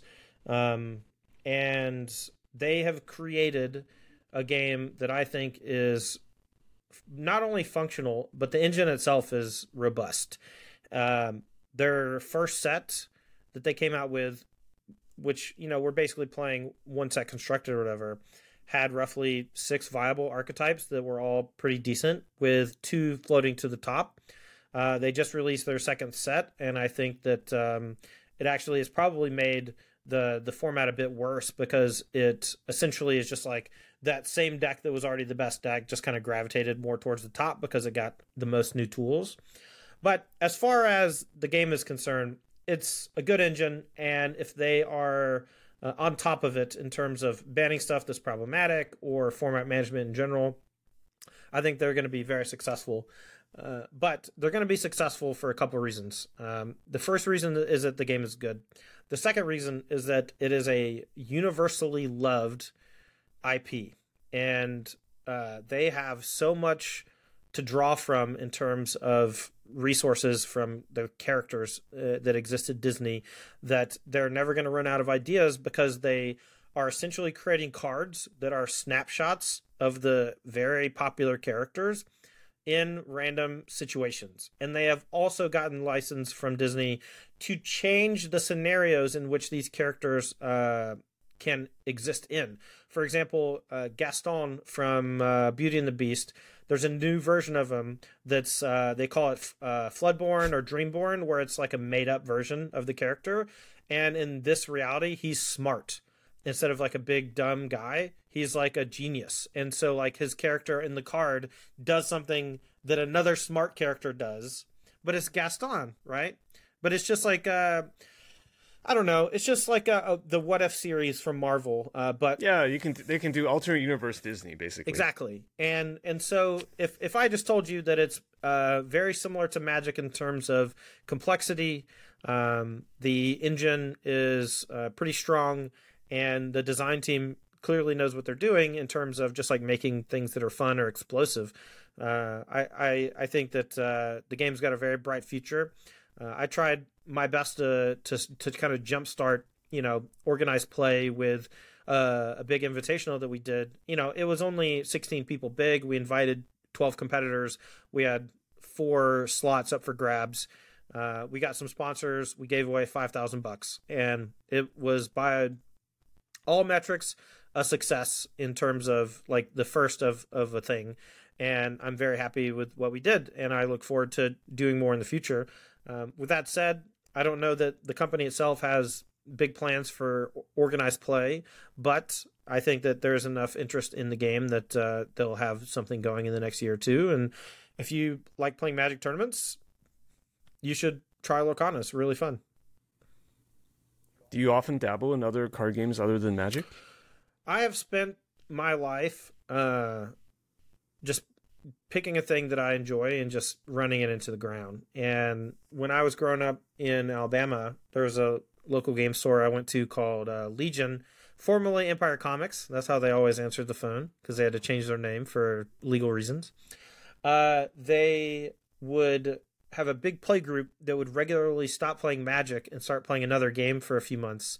And I would always jump the shark, you know, jump to the next game with them and uh, I played you know dot hack sign card game. I played uh, this one awesome card game called Magi Nation, and I was the youngest of my play group, and I put them all in the dirt. They hated me. so you pick up these things pretty quickly, then? I tried to, and I mostly just really like being uh, good at stuff. And I don't love jumping to new games because learning a new game often takes uh, a lot of time and, and energy.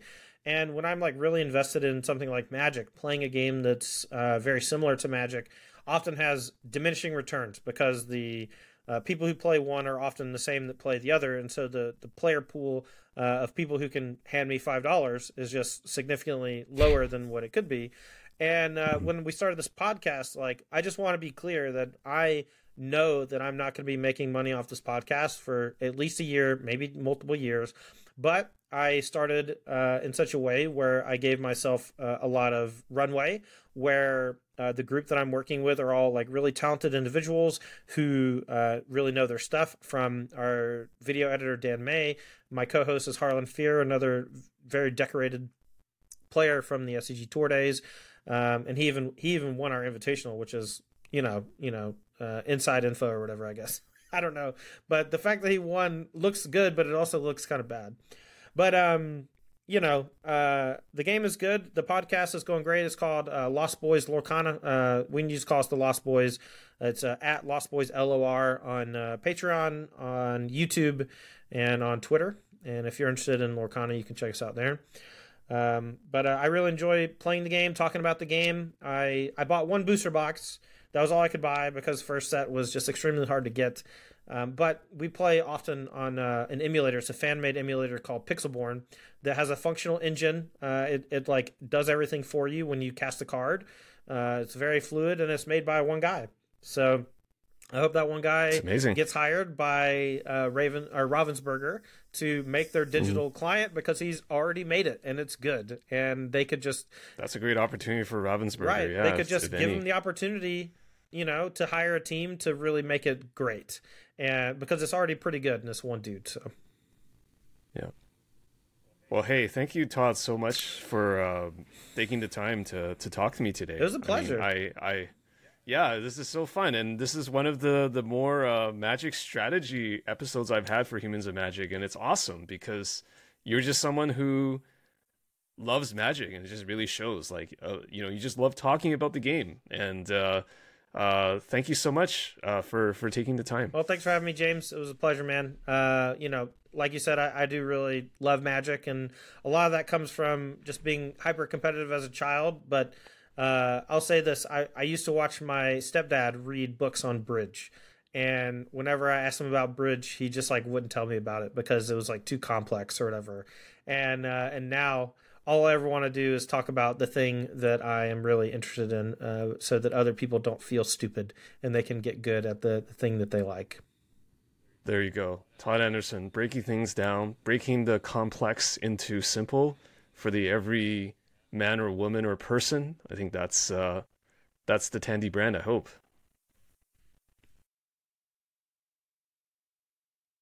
Thank you for listening to Humans of Magic. You've made it to the end. Thanks so much. You're awesome. If you'd like to support the show, there are two ways to do so. The first way is the most powerful. Tell a friend. Tell them to check out Humans of Magic. I'd love it if you could spread the word. The second way is to join the Humans of Magic Patreon at patreon.com slash humans of magic. Patreon is the best way to directly support the show from a financial perspective. For as little as $2 a month, you can support me and join the Discord. It gives me the power to keep cranking out new episodes with your favorite magic people. If you want to go the $5 support route, you'll get a digital copy of the Humans of Magic book. Thank you for listening. I appreciate you, as always, making it all the way to the end, and we'll see you next time.